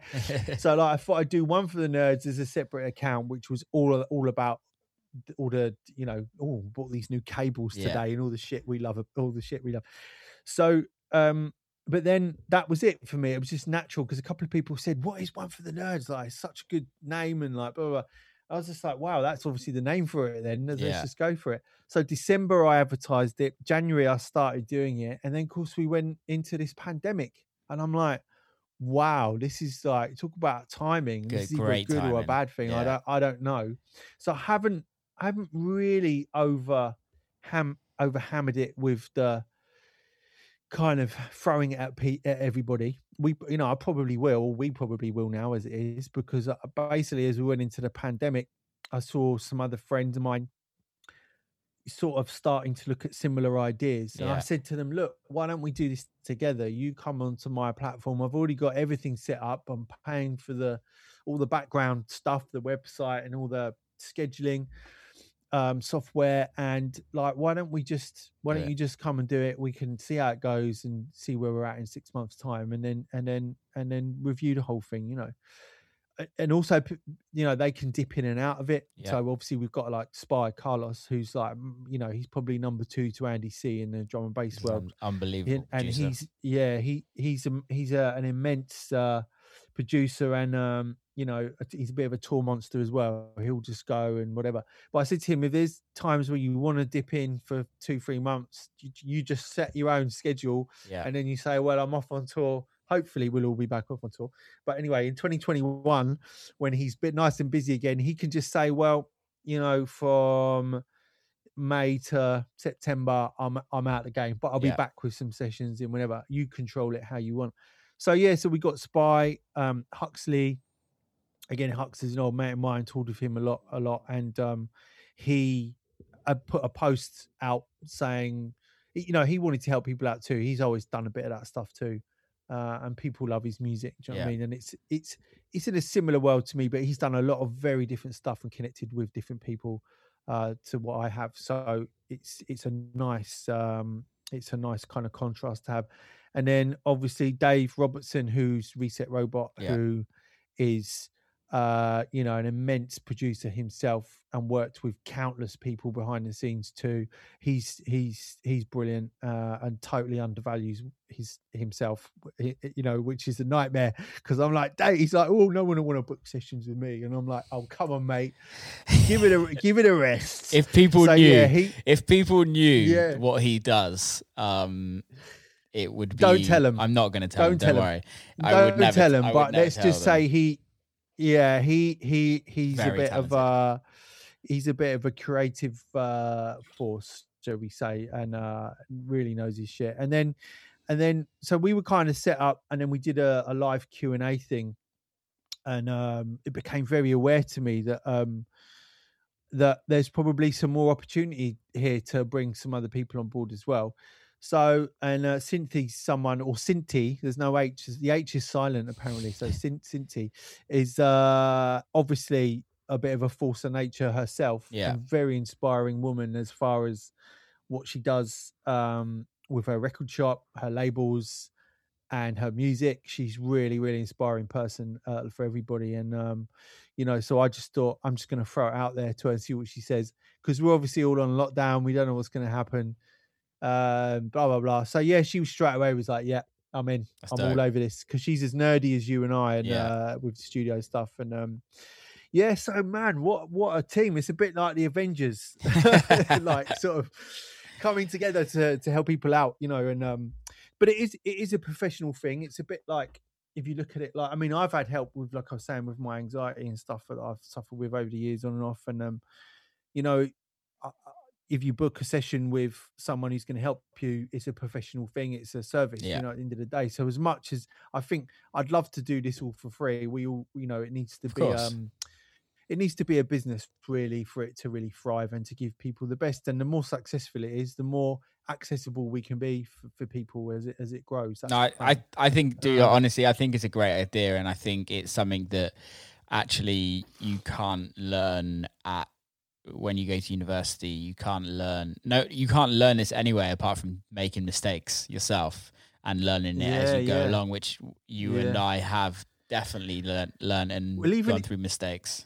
and even if that's what it is, passing on some mistakes to people, you know, that that is like, you know, and again that see, I'm one of these people I don't always value myself the same, but I know that I have sort of fans and followers that would that love that would love that sort of connection if they made music and stuff and that. But now it's there. It's like when I was I was 16, I met Liam Howlett from the from the Prodigy at a Prodigy show Amazing. and uh, and I ended up just hanging out side of the stage all night and chatting and chatting music and like my god it was like it all became real to me on that day through meeting one of my heroes Yeah. and and realizing he's just a very normal bloke yeah, yeah. and he had some great advice and he wanted to stay in touch and we stayed in touch for a little while you know and it was just it really set the spark uh the spark was already there with the music anyway but having that connection with someone who was do, really doing it you Yeah. know um and you know was was just incredible so i'm hoping that that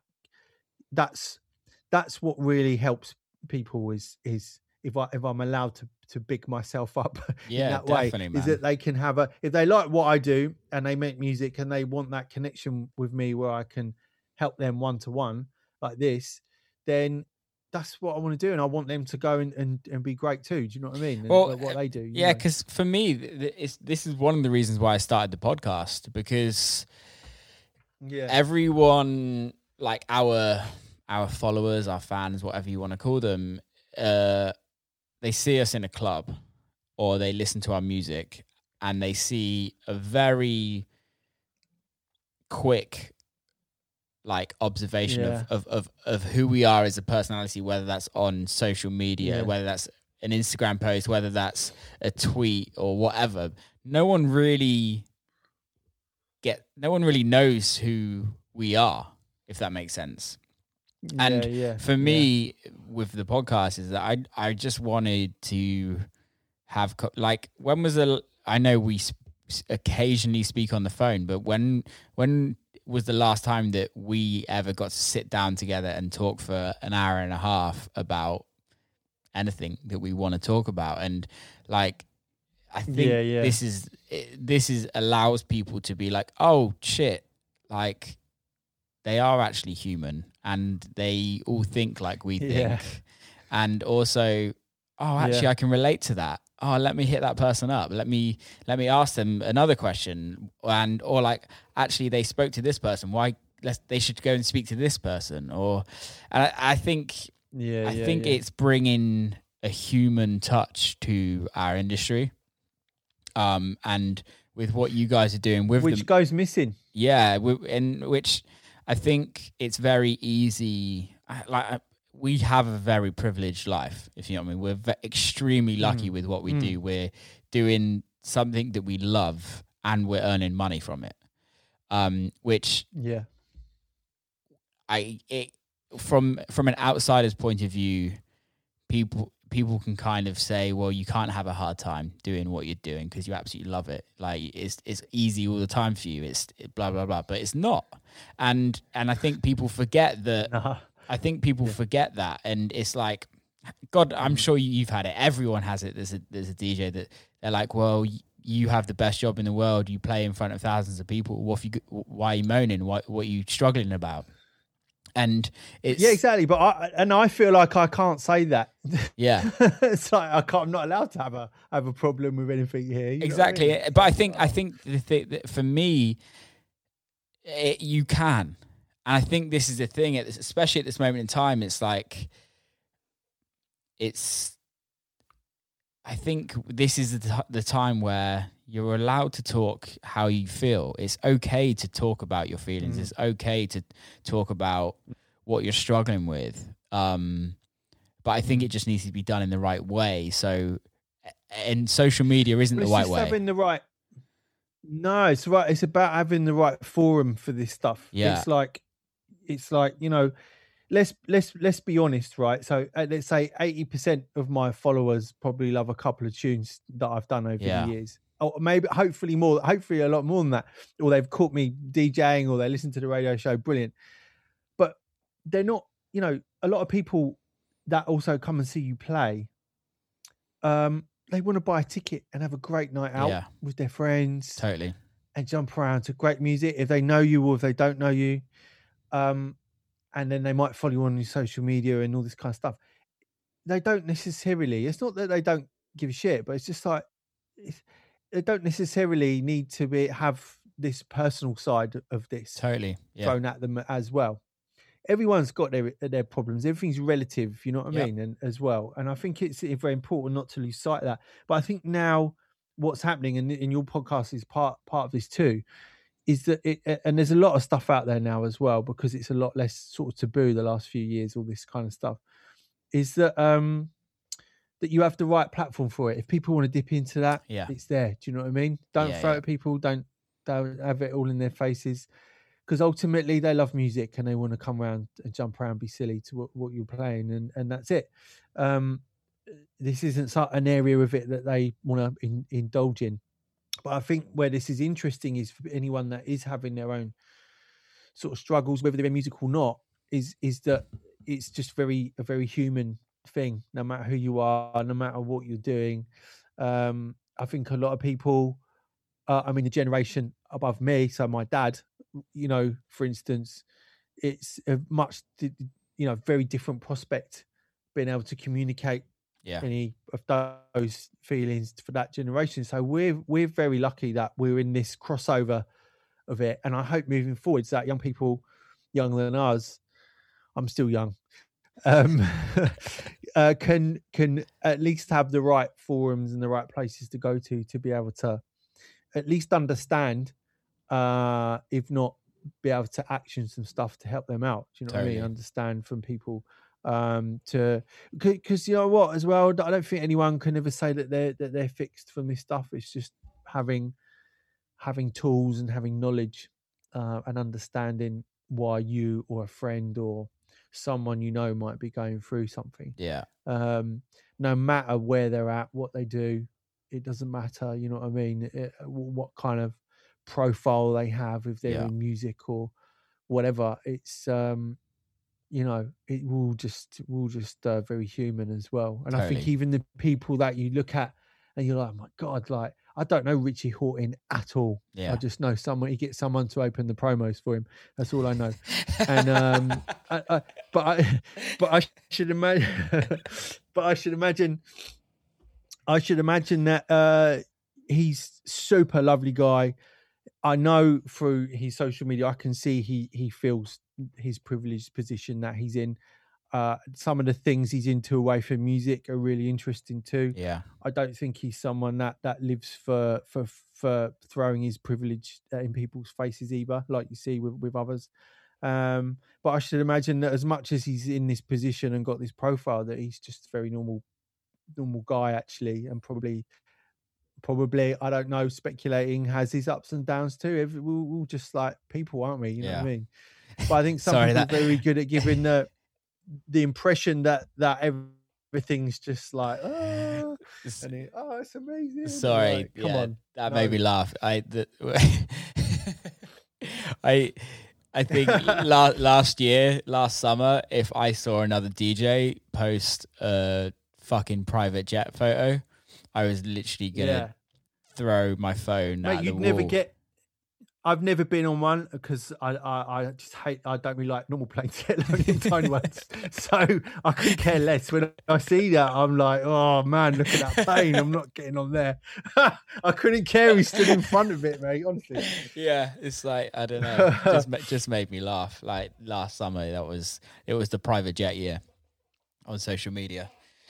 Um, yeah. cool man. Let's But let's you wrap- know what? A lot of those guys, a lot of those, a lot of those guys. Just, just lastly, sorry, sorry, interrupting. A lot of those guys are just playing the social media game. Of course they are. It's business. it goes back to that They're business playing game. the social media game.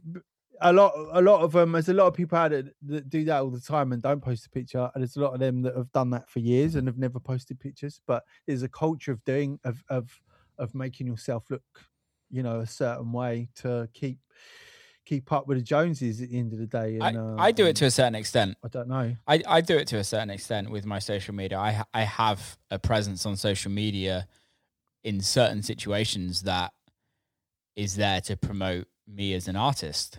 Um, Yeah, yeah. I I'm not one to promote financial gain stuff. Like I'm I'm not a huge No. fan of of the of the whole I'm on a private jet and you're not. I I really don't like that. Um, but I understand why they're yeah. doing that. Um, but I'm I'm the first one to throw up a photo of me playing in front of thousands of people. It's a fucking great look. It's a great look. Love I love it. If you know what I mean. And I'm the first to Yeah, to yeah. admit that. yeah, oh, completely. Um, Yeah, same. and same at the end of the same, day, it goes, it goes but that comes from the music, though. yeah, it, but it, it also goes back to what you were saying that it is a business, and Yeah, you sometimes have to give yourself a perception of you have to portray a perception of who you are. Um, yeah, yeah. let's let's let's use Solardo to start with. They they did it from the day one. They you just knew that the Mm. minute you go to a Solardo party, you're going to have a party because they love to party.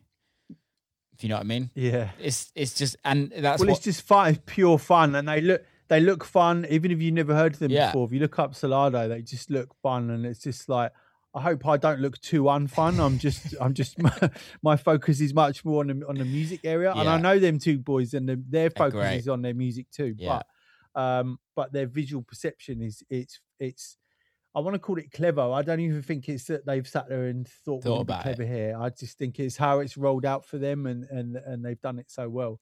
Um, it's and, characters. um, it goes yeah, back to I'm- that I'm- Eats Everything thing. Goes back to Seth Massively, yeah. Troxler. Like th- these people Yeah. are very talented, but they're also characters. Like I like I yeah, I wouldn't say I'm as much. I'm nowhere near as a character as Seth Troxler is, or Eats, or Yeah, or even Solardo. Like Yeah. I'm gonna have fun. I'll turn up to the club Same and I'll. I'll play a wicked set and I'll do what I can do. But and we'll have a good time. Yeah, but I'm I'm Yeah. I'm sorry. I'm not that type of person, and I would never want to try to be that person because it would be so unnatural. yeah. I think because it's like people know and promoters know too, and fair play because they're also in business. It isn't just oh, let's put on a, a rave and hope people turn up. It's a business, and um, you know they want they want to book those acts because the circus comes to town with them. Do you know what I mean? It's Totally. just like that's part of the the, the experience, and um, and why not? But yeah, there is there is that other side to it, which is just like really, come on. But I think we're going to see a lot less of that. We're obviously seeing a lot less of that right now because there's not really any of that going on at all. So I think um, all I'm posting now is after all this. all I'm posting now is pictures of me and the cows on my walks, and that's about it. That's all people are getting. Nothing Like else. it, mate. Yeah. There's a lot of that stuff going on. There's a lot of people disappeared as well, which Yeah. is good because they're gonna be recharging and and and you know looking at things maybe differently, whether they needed to or not. You know, it's always a good thing. And um, you know, who who knows, mate. But I'm I'm I'm very much still in the game. You're very much still in the game, and um, you know, we'll see what the how, what the game is after this because it's going to be different. You know. It's gonna be very Um, different. And I, d- I don't think anyone knows. I think as- in the states at the moment, a few. I kind of like that weirdly. yeah. Uh, there's a there's a few things that are I opening don't like not knowing where.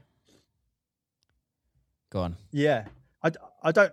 I was just gonna say I don't like not knowing where you know my income is coming from just on a personal Yeah. tip i don't like that bit so much but um i do like not quite knowing i find it quite exciting the fact that there's change coming Totally, if, if i'm part of it or not I, I find that quite exciting totally. you know I and, think it's um, going to be very interesting to see when clubs start booking people, and I think a lot of it's going to kind of change on the deals and how more. Well, Live Nation came up Yeah. with it. Live Nation came out with a statement the other day that they're like putting a lot of the responsibility on artists now, and they're dropping Mm. they're dropping the fees, and there's not going to be there's going to be more responsibility for, for the artists to actually sell tickets beforehand and things. I think there's going to be a lot of situations where there's going to be like door splits with promoters and artists rather than upfront fees and things like that, which I think is healthy. fee yeah I think I think it's that's when you Yeah, really work sh- out your true value.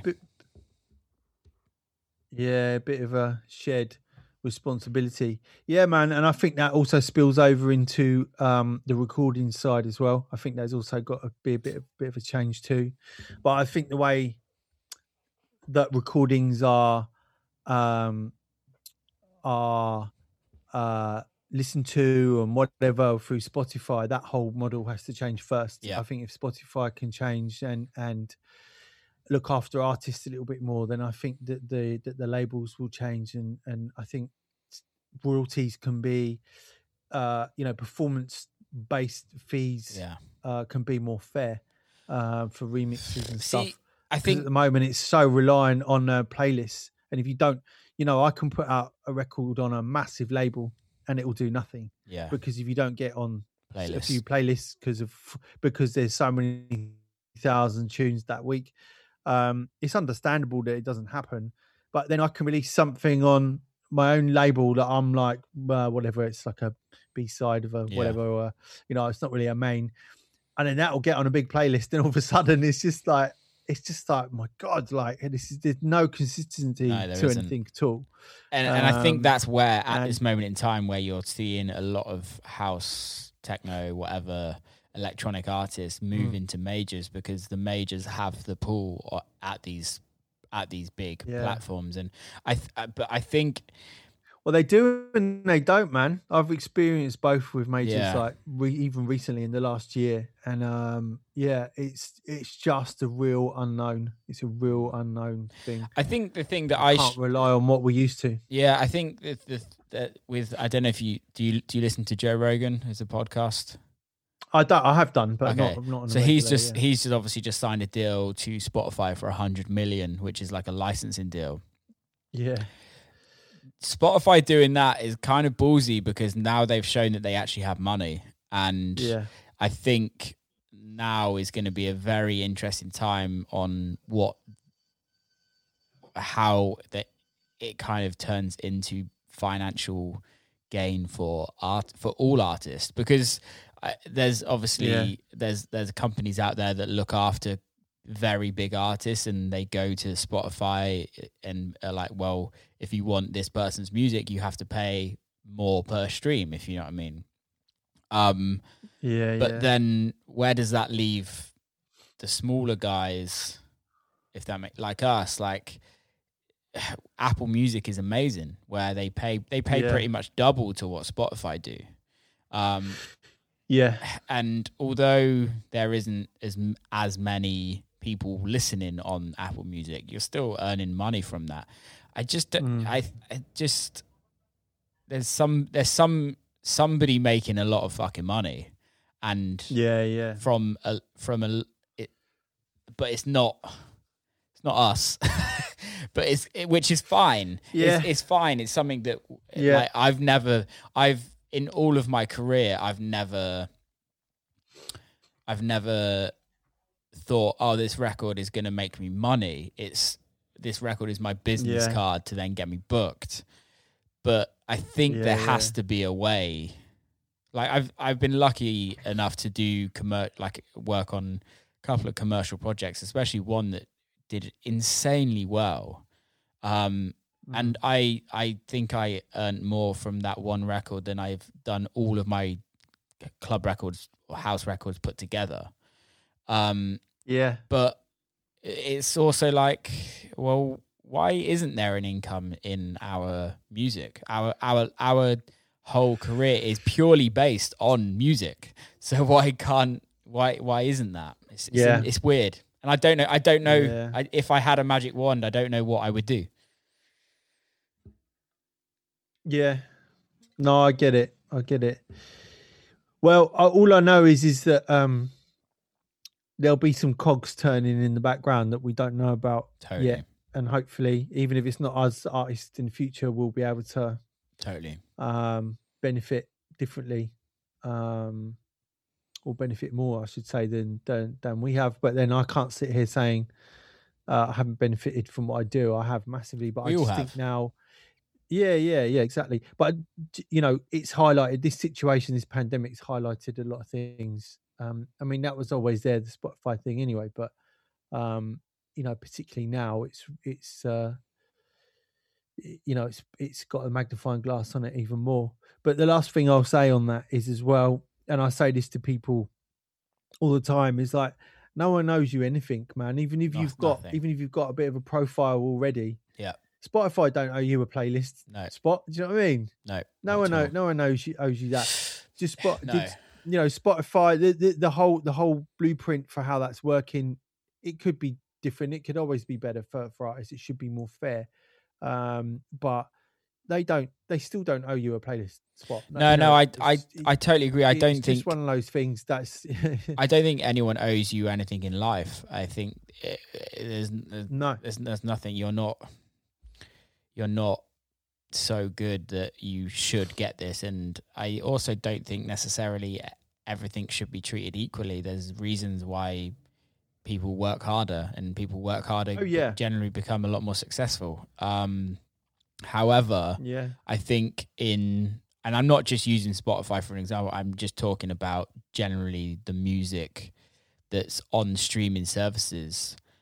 I think there is a respect to the culture that sometimes is lost because Yeah. the yeah. people that are doing that are kind of in it that are working in these corporate companies actually have never been to a Shadow Child show or they've never been to a Drumcode party they've never been to a 150 cap dirty sweaty rave which is the whole reason why we do Yeah. this why this has started and i think that's when yeah. it that it's it's not for me it's not about why haven't you put my record on the playlist but why aren't you putting this artist that has over the years has constantly written music for the culture why and it goes back to Mm. that what Yeah. it kind of goes back round in circles with what you were talking at the beginning with Grab, with Seinfeld and things like that.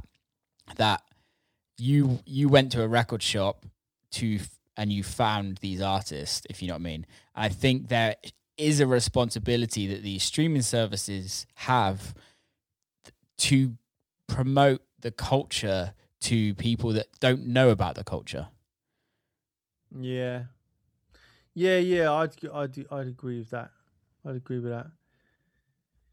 Yeah, it's inter- it's interesting, man. I think last thing I will say on this, and this this is a fact, is that somebody who is a big decision maker at Spotify uh, used to book me for parties Yeah. as Shadow Child in London, and um, uh, I've I've never bothered that person for Anything. any Yeah. coverage.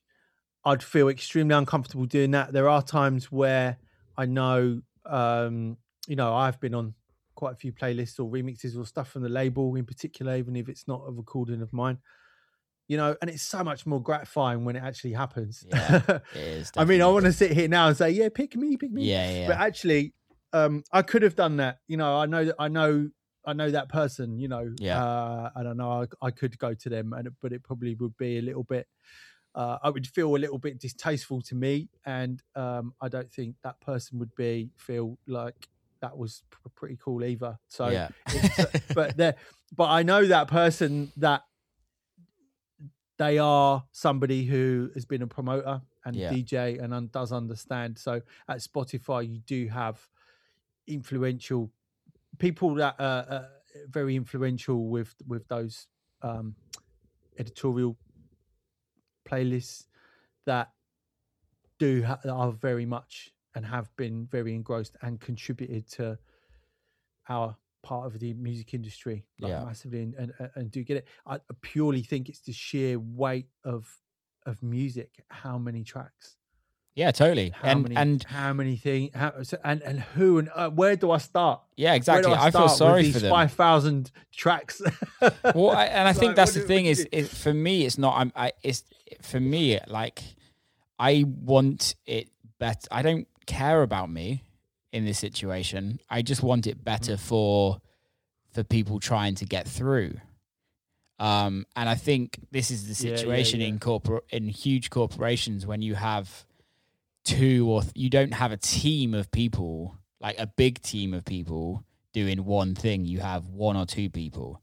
It's physically yeah. impossible for one. It's it's for for one or two person people to to be listening. It's like it's uh, it's ungodly, and also they're not just listening. They're not. That's not their their sole job.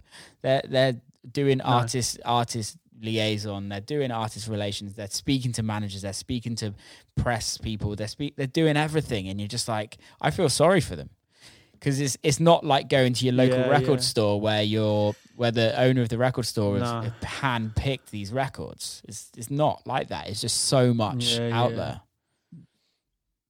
Yeah yeah It's interesting. it is what it, it is what it is man and I, and I, I just um you know there are obviously people in in suits making bigger decisions that are not uh, I've never been to a rave, totally. Yeah, never yeah. been to see us. They probably don't even know who, who we are, clue, and that's yeah. totally fine. Yeah.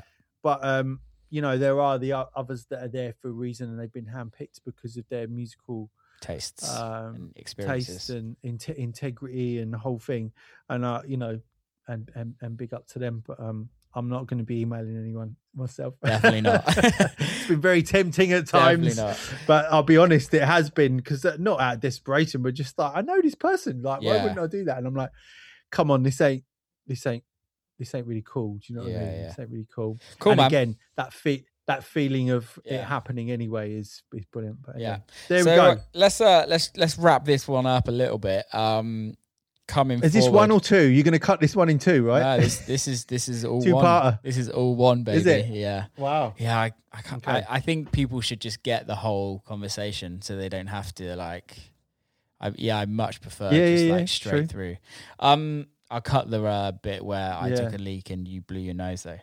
Um, Yeah. what's what's I coming up? say what with. What's coming up with uh with with Shadow Child at this moment in time? What what have you got coming out re- next or planned? It it's the all about my Apollo project, which is me leaning back onto that kind of early nineties pre-trance vibe, all the music that came from Belgium, Germany, Holland, that era. It wasn't trance as you think of it now. Um, it was a kind of a different entity, really. So mel- a melodic techno almost. Yeah. Um, and I've been loving putting those tracks together. Um, some people might say that it's not really a Shadow Child sounding thing, but good. Like I wanted to make a statement, and you know, I'm also putting out remixes and doing stuff. I'm doing these Shadow Child classic remixes that are a bit more along the lines of what people used to love. Yeah.